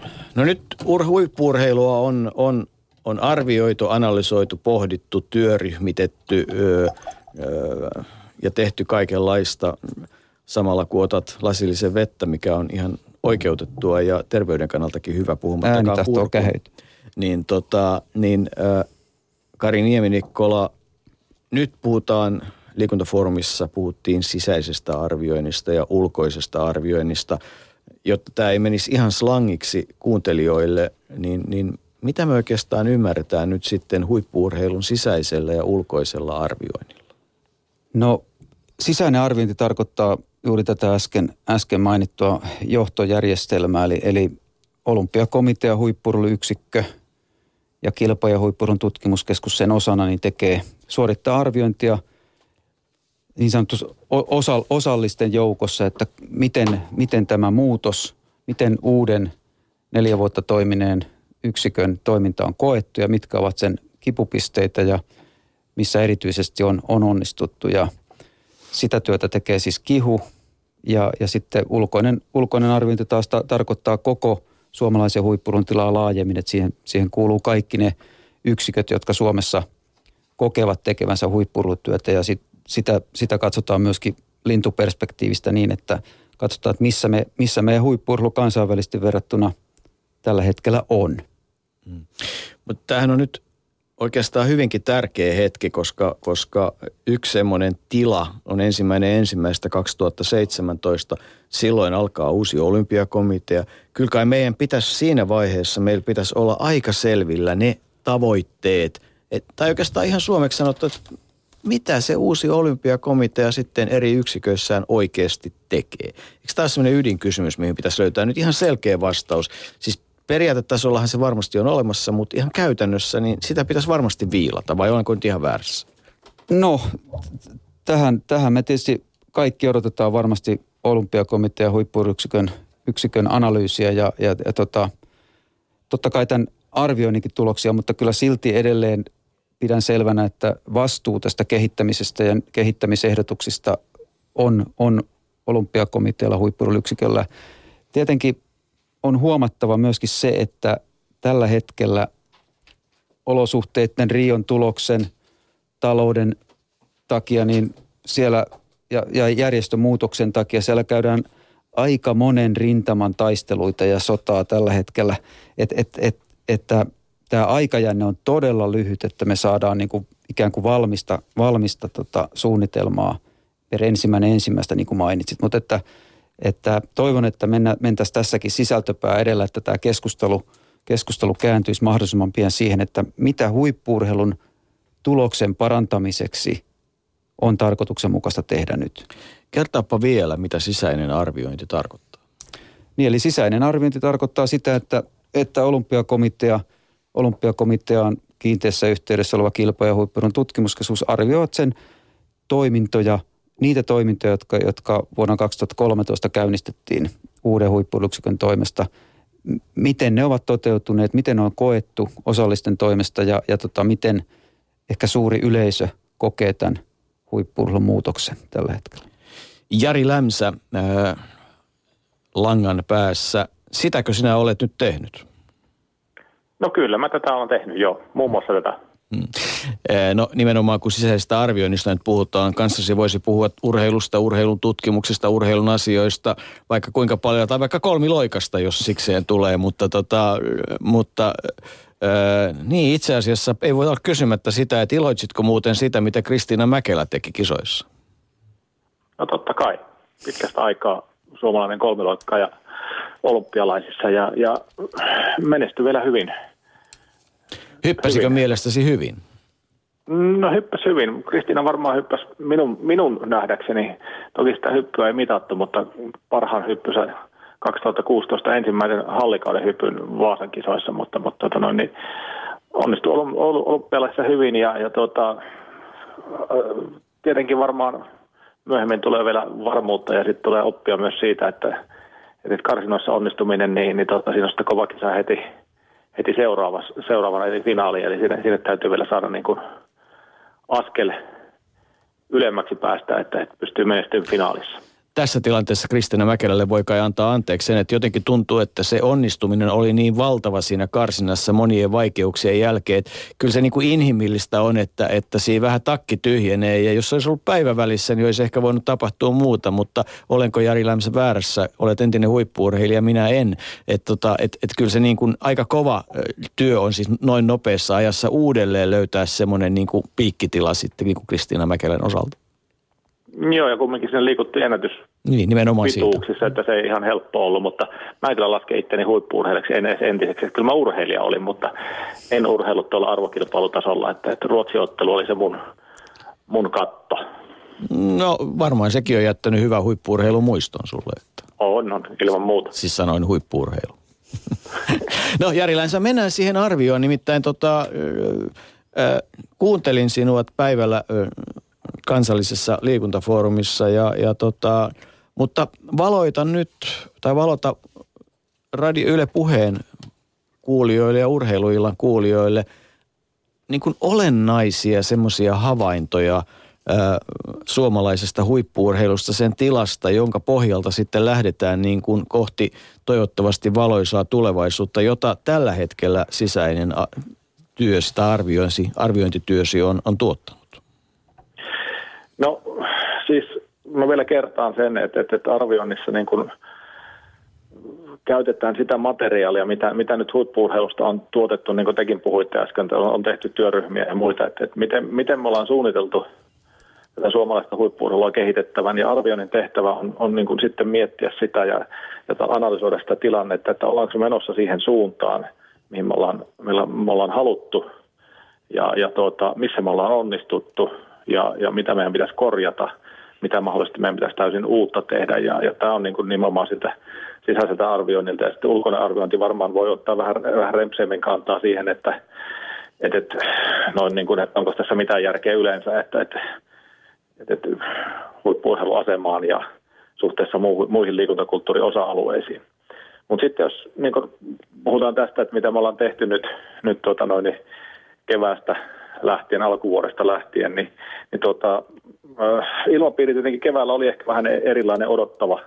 Ja nyt, nyt sitten kun menestys äh, Rion olympialaisissa ei ollut kovinkaan hyvä – niin, niin, niin tota, ilmapiiri on varmaan vähän erilainen, mutta, mutta silloin keväällä, kun me tehtiin näille verkostoin eri tahoille kysely, siihen oli urheiluyksikön tukiurheilijoita, olympiakomitean ja huippuurheiluhenkilökuntaa, valmennuskeskuksia, urheiluakatemioita, novivalmentajia, niin tota, jollain tavalla tämä, niin tämä muutoksen, puhe siitä muutoksesta ja tavallaan tämmöinen yhteinen kieli – on, on olemassa huippuurheilussa. Eli eri toimijat on, on voi sanoa, että se yhteistyö on käynnistynyt. Me ei varmaan ihan hirveästi vielä saada nauttia niistä yhteistyöhedelmistä, että, että kun me kaikki tiedetään, että, että suomalainen urheilujärjestelmä on kohtuullisen monipolvinen ja meille on kertynyt erinäköisiä tahoja ja organisaatioita tähän aika monta, niin tämä muutos tavallaan tällä, tällä strategialla, mikä on valittu, niin tämä tulee kestämään aika kauan.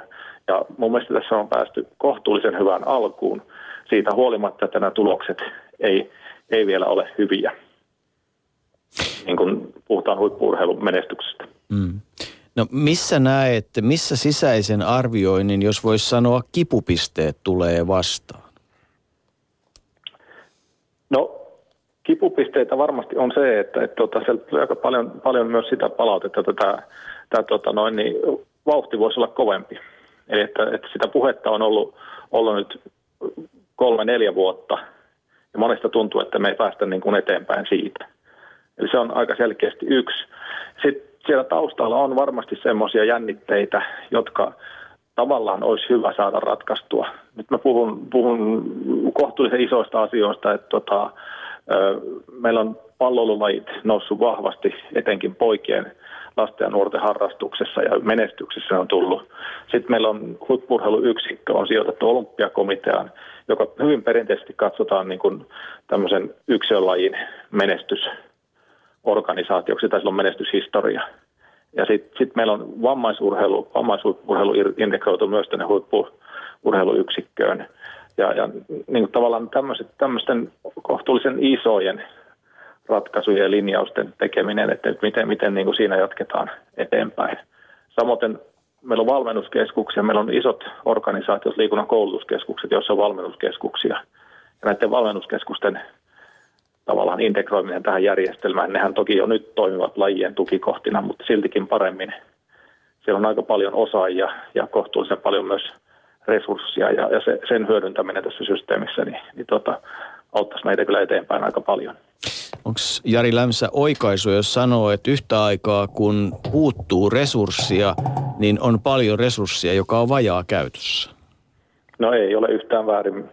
Me ollaan muun muassa selvitetty sitä, laskettu vähän eri, erilaisia vaihtoehtoja, että kuinka paljon julkista resurssia on, on huippuurheiluun periaatteessa niin kuin käytössä. Ja, ja mun mielestä se, se, että kun me sanotaan, että meillä ei ole paljon, se on ihan totta, että huippuurheiluyksiköllä ei kansainvälisessä vertailussa ole kovin isoja resursseja käytössään. Eli, eli se koordinaatio, mikä huippurheilussa on koettu tärkeäksi, että, että me kansallisesti pystyttäisiin mahdollisimman tehokkaasti kohdistamaan niitä resursseja. Niin Suomessa se ei ole iso, mutta meillä on se kohtuullisen iso se tavallaan potentiaali siellä olemassa. Et, et. Kari Nieminikkola, ota, ota kiinni.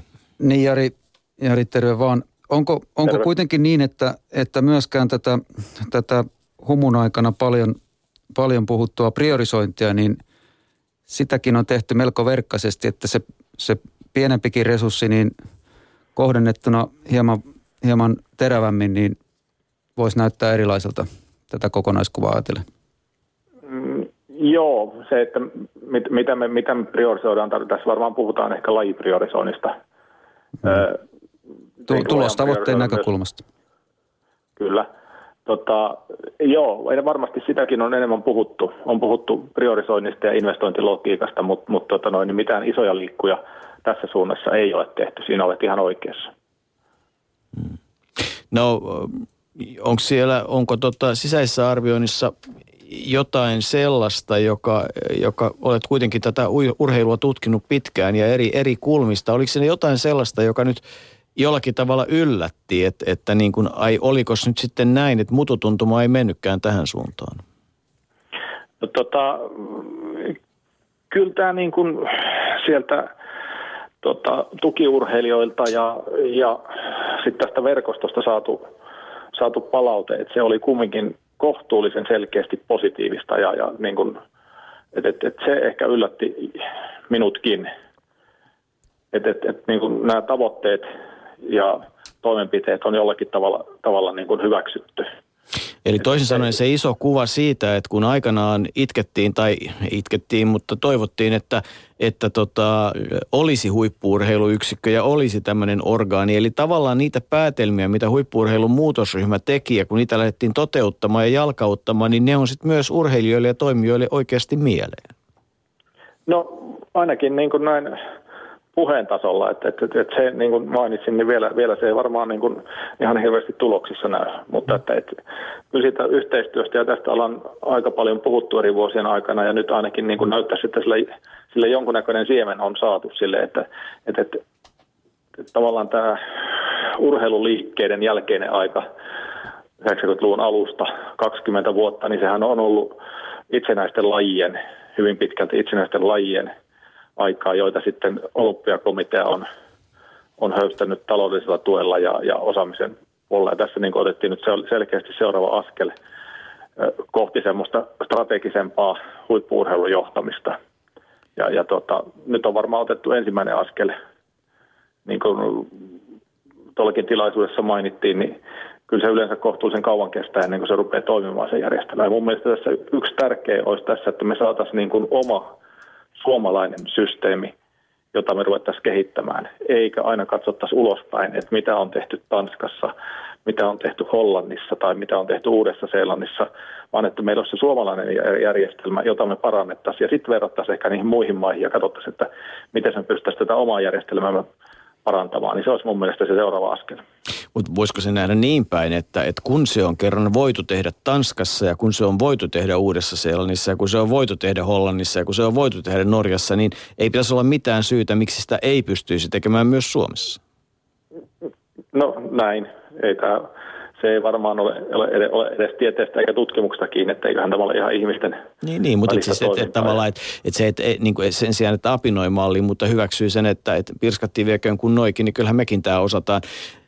Kihu, kilpa- ja huippuurheilun tutkimuskeskushan on yksi ydinasia tässä. Olet ja työskentelet siellä ja, olet, ja tutkit.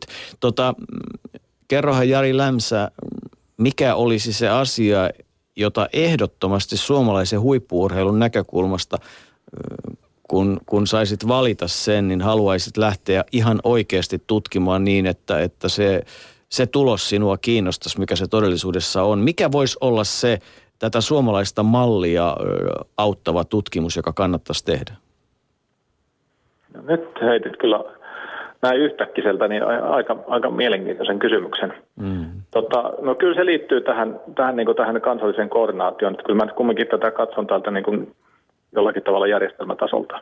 Mm. Niin, niin kyllä, kyllä mä niin sen kansallisen koordinaation, että miten se pystyttäisiin rakentamaan. Ja, ja siihen varmasti liittyisi myös sitten sit tota, nämä lajivalinnat, jos niitä tämmöiseksi voi sanoa. Se priorisointihan ei, ei ainakaan niin minun näkemyksen mukaan kyllä missään maassa tarkoita sitä, että pistetään kaikki, kaikki tota, no, niin munat yhteen koriin. Että kyllä ne yleensä nämä maat rakentaa semmoisia luokkia, eri luokkia ja, ja, ja tavallaan on edelleen se, että tuetaan lahjakkaita potentiaalisia urheilijoita, vaikka siinä lajissa nyt ei isoa järjestelmääkään ole. Siis yksilöä. Kyllä se varmasti liittyisi tähän, tähän koordinaatioon ja, ja tuota, siihen kansalliseen systeemin tehokkaammaksi tekemään, tekemiseen. Kari ja aika loppupelissä ei ehkä, ehkä niinkään tutkimusta, se on myös aika pragmaattista työtä, että miten sitä voitaisiin parantaa.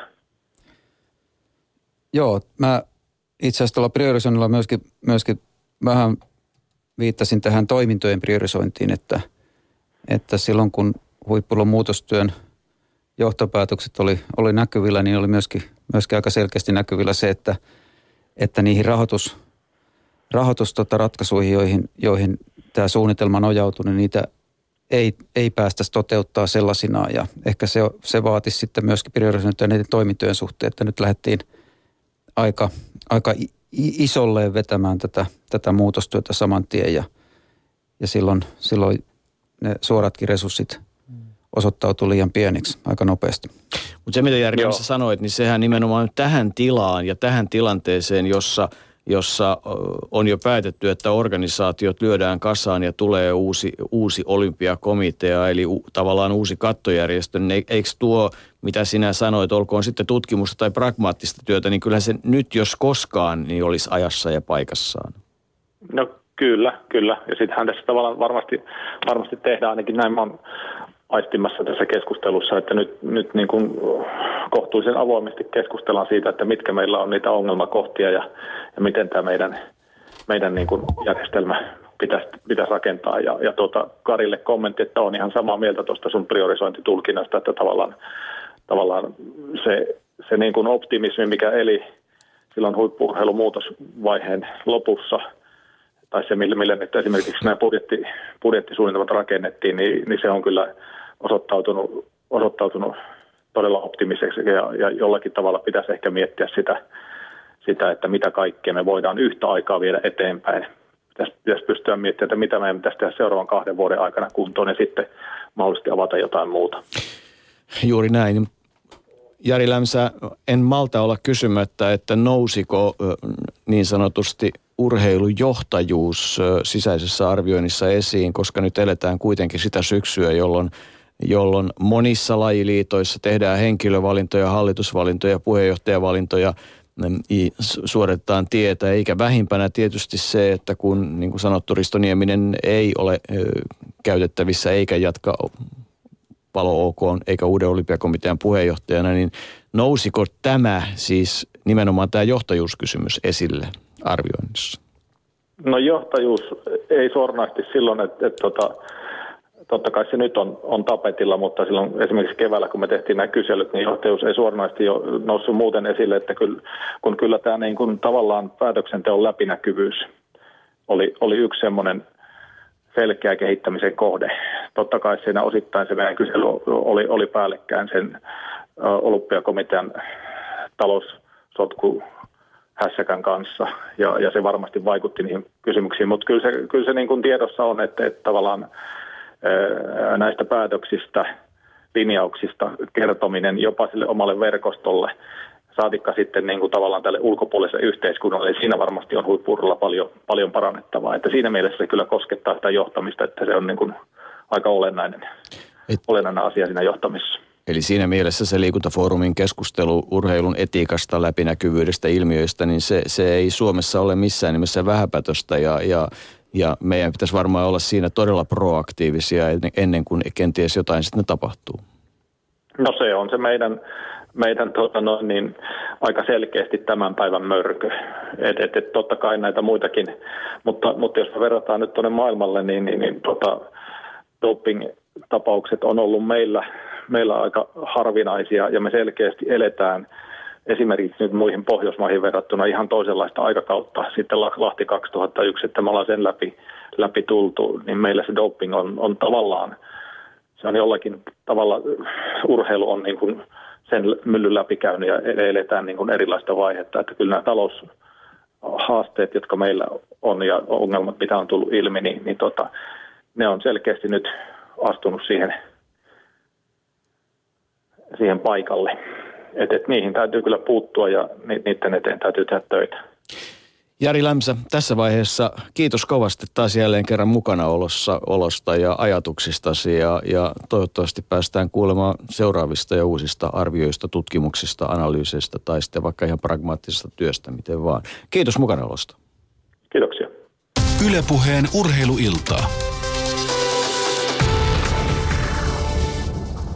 Otappa Karin ja Mirkkola kiinni, otetaan sitten käsittelyyn ulkoinen arviointi, eli otetaan Kimmo J. Lipponen puhelimen päähän ihan. Joo, ihan. Kyllä, kyllä Jarilta taas niin kuin yleensäkin kuullaan aika, aika loogista, loogista puhetta ja, ja mä erityisesti pidin tästä suomalaisen systeemin kuntoon saattamisessa ajatuksesta ja, ja, ja tota, nimenomaan on samaa mieltä siinä, että meidän täytyy luoda, luoda se meidän olosuhteisiin ja tehdä niitä – niitä suoraviivastuksia ja, ja, ja tota, terävöittämisiä, mitä meidän yhteiskunnassa voidaan tehdä ja, ja ennen muuta laatia semmoinen suomalainen valmennuslinja mm. isossa kuvassa ja myöskin totta kai lajikohtaisesti, mutta että järjestelmän tasolla meidän täytyy hyödyntää ne meidän olemassa olevat elementit, joita vaikkapa nyt urheiluseuraverkosto tai vielä paremmin urheiluopistoverkosto. Mm. Tällaista verkostoa Urheiluakatemiaverkosto. Urheiluakatemiaverkosto on on erittäin pitkälle... Urheilulääketieteen keskusten verkosto. Aivan oikein. Että meillä, on, meillä on olemassa paljon, paljon elementtejä, joiden, joiden hyödyntäminen on vielä, vielä vajavaista. Mm. Ja siis toinen, mikä on mielenkiintoinen asia, että, että kyllähän niin kuin tietyllä tavalla varmasti vieläkin voimakkaampi yhteistyö. Siis, siis ne panostukset, ne valtavat, Turussa kuultiin, miten Turku satsaa 22 miljoonaa. Helsinki satsaa suurin piirtein perinteisesti saman verran kuin opetusministeriön liikuntayksikkö. Mm. Eli, eli siis summia, jolla, jolla niin kuin, että jos kun, kuntien kanssa hyvä yhteistyö löytyy, niin suomalaisen urheilun, huippuurheilun resurssit, ne katoaa sinne ikään kuin de, marginaalivirheeksi sinne niihin budjetteihin, jos niin halutaan. Et, et, mutta et, et silloinhan se vaatii juuri näitä toimenpiteitä, mitä äsken puhuttiin, vai? Kyllä. Se on, se on juuri näin ja, ja tota, nyt täytyisi ikään kuin pitää tämä, tämä fokus riittävän terävänä myöskin tämän muutoksen aikana, että, että jos huippurun arvostus tällä hetkellä, jota muuten Kihu myöskin tämän sisäisen arvioinnin, arvioinnin osana tutkii, niin jos arvostus on, on vähän väliaikaisesti alamaissa, niin tota, siihen ei saa jäädä, jäädä makaamaan, vaan meidän täytyy tehdä joka päivä töitä, että, että se luottamuspääoma lisääntyy huippurun tekemiseen ja pitää. Itse, itse pidän tärkeänä tässä muutoksessa valon OK yhdistymisessä sitä, että, että aika pitkään – ainakaan, ainakin meillä valmennusjohdossa to, toivottu independence, riippumattomuus, riippumaton päätöksenteko, joka huippuriyksikölle yksikölle saatiin, niin se säilyisi edelleenkin, koska, koska huippurheilussa mikä on, se, se ei ole demokraattista päätöksentekoa, se on asiantuntijatyötä ja, ja asiantuntijoille täytyy antaa valtuudet tehdä se päätös. Että jos me huutoäänestyksellä laitettaisiin suomalaisen huippurheilun asioita kuntoon, niin me, me mentäisiin entistä syvemmälle suohon. No nyt kun langan päässä on Kimmo J. Lipponen, Arvoliiton toimitusjohtaja ja monipuolinen urheiluvaikuttaja pari viikkoa sitten mukana Yle Puheen urheilullisessa pohtimassa, miltä Rio näytti, niin mitäs Kari mitä sinä kuvittelit, että tämä ulkoinen arviointi on? Kertaappa se nyt sitten tähän vähän. Tämähän vaikuttaa jo yliopistotason tentiltä, mutta tuota, kuten sanoin... Niin... Paavo Komin suullinen tentti alkaa juuri nyt. ulkoinen, ulkoinen arviointi tarkoittaa tämän meidän huippurheilun tilanteen järjestelmän ikään kuin arviointia laajemmasta perspektiivistä. Miten, miten meidän eri osaset toimii, mitkä kaikki osaset ovat osa, osa huippurheilujärjestelmää, miten meidän huippurheilu näyttäytyy kansainvälisessä vertailussa, minkälaisia referenssejä me voidaan hakea ulkomailta ja, ja tuota, mi, mi, missä tilanteessa, onko tämä meidän tilanne ainutlaatuinen vai, vai ollaanko, me, ollaanko me kuitenkin hieman ehkä toivon mukaan paremmassa tilanteessa, kun me itse, itse, itse roskinnalla itsemme nähdään. Kimmo I. Lipponen, oliko tuossa otsikkoja, joita aiot ottaa ulkoiseen arviointiisi? No kyllähän Kari Tentistä hienosti selvisi, vaikka, vaikka professori olekaan. Niin, tota, Kimmo J. Lipponen, tule tekemään ulkoista arviointia Arvoliiton toimitusjohtajana ja, ja sitä kautta se tehdään. Miten, miten kaksi ja puoli kuukautta käsittääkseni on aikaa ja aikamoinen työmäärä, että toivottavasti sulla on työtunteja käytössä on työtunteja käytössä ja, ja toki niin kuin tuossa on monen kertaan sanottu, niin fokusointia ja priorisointia se vaatii, että koko maailma ei pysty tuossa ajassa ratkaisemaan ja, ja toki, toki haastavan tehtävän vedessä ollaan, mutta, mutta tota, katsotaan tosi joulukuun puolessa välissä, että millaisia johtopäätöksiä on, on saatu aikaan. Saitko niin sanotusti herätystä herätyskokouksessa, eli, eli kun kuuntelit muutaman päivän liikuntafoorumia, niin, niin Tuliko muisti, muistikirjaa merkintöjä?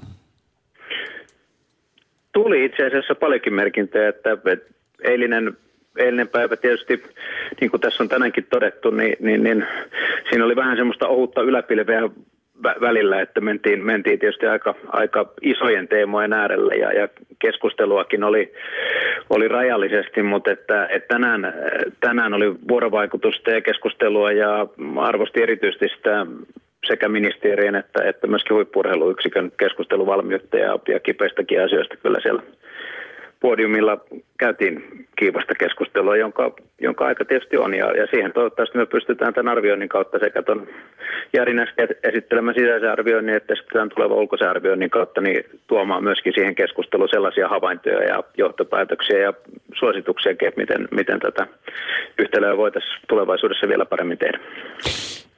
Mikä minkä haluaisit olevan ulkoisen arvioinnin niin kuin tietyllä tavalla hissipuhe? Eli, eli siis mikä sen lopputuloksen pitäisi olla, jotta voisit sanoa, että, että sitä oli kiva tehdä? No jos, jos sen kautta pystytään näitä eri vaikuttajatahojen rooleja ja vastuita ja velvoitteitakin ja, ja toisaalta sitä yhteistyöhenkeä, mitä tässä on myöskin peräänkuulutettu. Että jos me saadaan sellaisia työkaluja, että se yhteistyö olisi entistä parempaa, niin, niin sitten me ollaan päästy kyllä aika pitkälle. Ja, ja osista varmasti tulee sitä tutkimustiedosta ja kaikesta siitä tilastotiedosta ja muusta, mitä, mitä Kihu ja, ja eri yliopistot ansiokkaasti on, on kerännyt. Mutta, mutta kyllä tämän, tämä arviointi on varsinkin tämän ulkoisen arvioinnin osalta on, on kyllä semmoista, sanotaanko modernia arviointia, että se, se, sen pääkulma on, on näiden eri havaintojen johtopäätösten ja kehittämissuositusten parissa. Ja, ja liikuntaneuvosto tietysti sitten vetää niistä omat johtopäätökset, toivottavasti vie niitä mahdollisimman paljon, paljon käytäntöön, mutta että toivottavasti saadaan työkaluja siihen, siihen entistä parempaan yhteistyöhön, että niihin kovin tavoitteisiin, mitä mitä on papereille ja PowerPoint-slideille kirjoitettu, niin niihin myöskin sitten ihan aidosti päästään. Mikä huippuurheilussa, mikä siitä tekee kiehtovan ihan, ihan oman henkilökohtaisen näkökulman kautta? Mikä sinusta huippuurheilussa on erityisen kiehtovaa? Onhan, onhan siinä kiehtovaa se, että jossakin elämänalueella pyritään parantamaan omaa suoritusta ja, ja käyttämään siihen paitsi, paitsi omat kyvyt ja resurssit ja, ja koittaa sitä, sitä jalostaa pidemmälle ja niin ottaa myöskin sitten verkostoa ja muiden olojen ammattilaisia ja, ja ystäviä, tukijoita, valmentajia, ottaa, ottaa niitä siihen aktiivisesti mukaan ja, ja sitoutua siihen pitkäjänteiseen työhön ja, ja mennä, mennä niin pitkälle, kun omissa unelmissa on joskus pystynyt asioita kuvittelemaan, niin kyllä se on suuri, suuri hatun, hatunnosto kaikille, kaikille niille, jotka sille, sille polulle on heittäytynyt ennen tätä kaksoisura- ja dual carrier-ajattelua ja, ja myöskin nyt kun, kun niitä taustatöitä on, on nuorille ja vähän vanhemmillekin urheilijoille tehty. Että kyllä se, se itsensä ylittäminen ja niihin, niihin koviin unelmatavoitteisiin pääseminen ja sen eteen kovan työn tekeminen, niin, niin, niin se, on, se on kunnioitettava. Ja niin kuin tästä tänään on, on todettu, niin, niin sitä soisi myöskin esimerkiksi työnantajien arvosta ja näkevän tavallaan sen, sen pintajulkisuuden ja niiden mitalien taakse, koska siellä, siellä on lukuisa joukko niitä tekijöitä ja urheilijoita ja, ja, ja, ja osaajia, jotka, jotka ei välttämättä koskaan sitä mitalia saanut, mutta, mutta on, on sen polun kyllä ansiokkaasti läpi päässeet käymään. Kimmo J. Lipponen, pikkusen haluan poiketa tuosta ulkoisesta arvioinnista tuohon, mitä äsken sanoit huippuurheilun kannalta, että olikohan se sitten oikeastaan kuitenkaan loppujen lopuksi niin huono järjestelmä, jossa posti, palokunta, rajavartiosto, armeija tarjosi viisi vuotta aikaa urheilemiseen ja sen jälkeen sai 85 vuodeksi motivoituneen työntekijän myöhemmin. Vertaa nyt esimerkiksi Italiaan tai Sveitsiin tai muualle tai esimerkiksi ampumahiihtoon, suunnistukseen, moneen muihin Saksaan lajeihin. Et onkohan se loppujen lopuksi kuitenkaan yhteiskunnalta hirveän huono järjestelmä, että, että, että tämän, tämän, tämän tyyppinen toiminta olisi voimassa. Aiheuttaisiko se nykyyhteiskunnassa kovasti kateutta? Siis sehän monella tapaa, ehkä, ehkä tällainen ajattelu onkin, että se ei välttämättä ole niin systemaattista, mitä näissä äsken mainituissa työpaikoissa on ollut, mutta että taisit mainita tämän Heikki Kaskon koripallo-esimerkin ja, ja toisaalta niitä on, niitä on varmasti lukuisia vastaavia esimerkkejä, jossa, jossa ta- tavallaan ymmärretään sitten vanhemmiten myöskin joko itse ja, ja sitten kanssa työntekijät ja, ja, ja esimiehet huomaa sen, että, että hetkinen, että, että ehkä, ehkä sillä urheiluuralla oli joku positiivinen korrelaatio sen, sen tekemisen kanssa.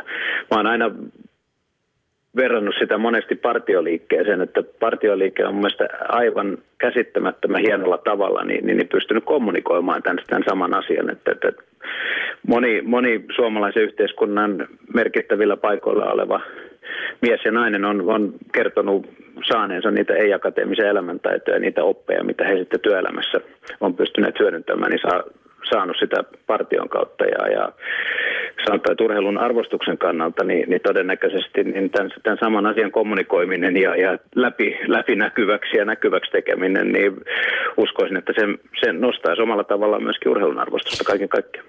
Viestintäkysymys huippuurheilun osalta myös omalla laillaan tämäkin, ja yhtä lailla kun puhut partiosta, niin, niin oli sitten mistä tahansa kansalaistoiminnasta kysymys, niin kyllähän se kansalaistoiminnan arvo kai on ollut nimenomaan siinä, että se on kasvattanut tietyllä tavalla siihen a, ensiksikin päätöksenteologiikkaan ja, ja, ja demokratiaan ja, ja siihen toimintaan. No, se on nyt sitten ihan oma keskustelun aiheensa, mutta, mutta tota, Kimmo J. Lipponen, ö, oliko Turussa liikuntafoorumissa huippuurheilun osalta joku sellainen asia, joka, jonka haluaisit niin kuin erityisesti ottaa tähän keskusteluun suomalaista huippuurheilusta esille? Joku sellainen aihe, jota, joka niin kuin, josta olisi syytä niin kuin tiukasti jatkaa oman näkemyksesi mukaan?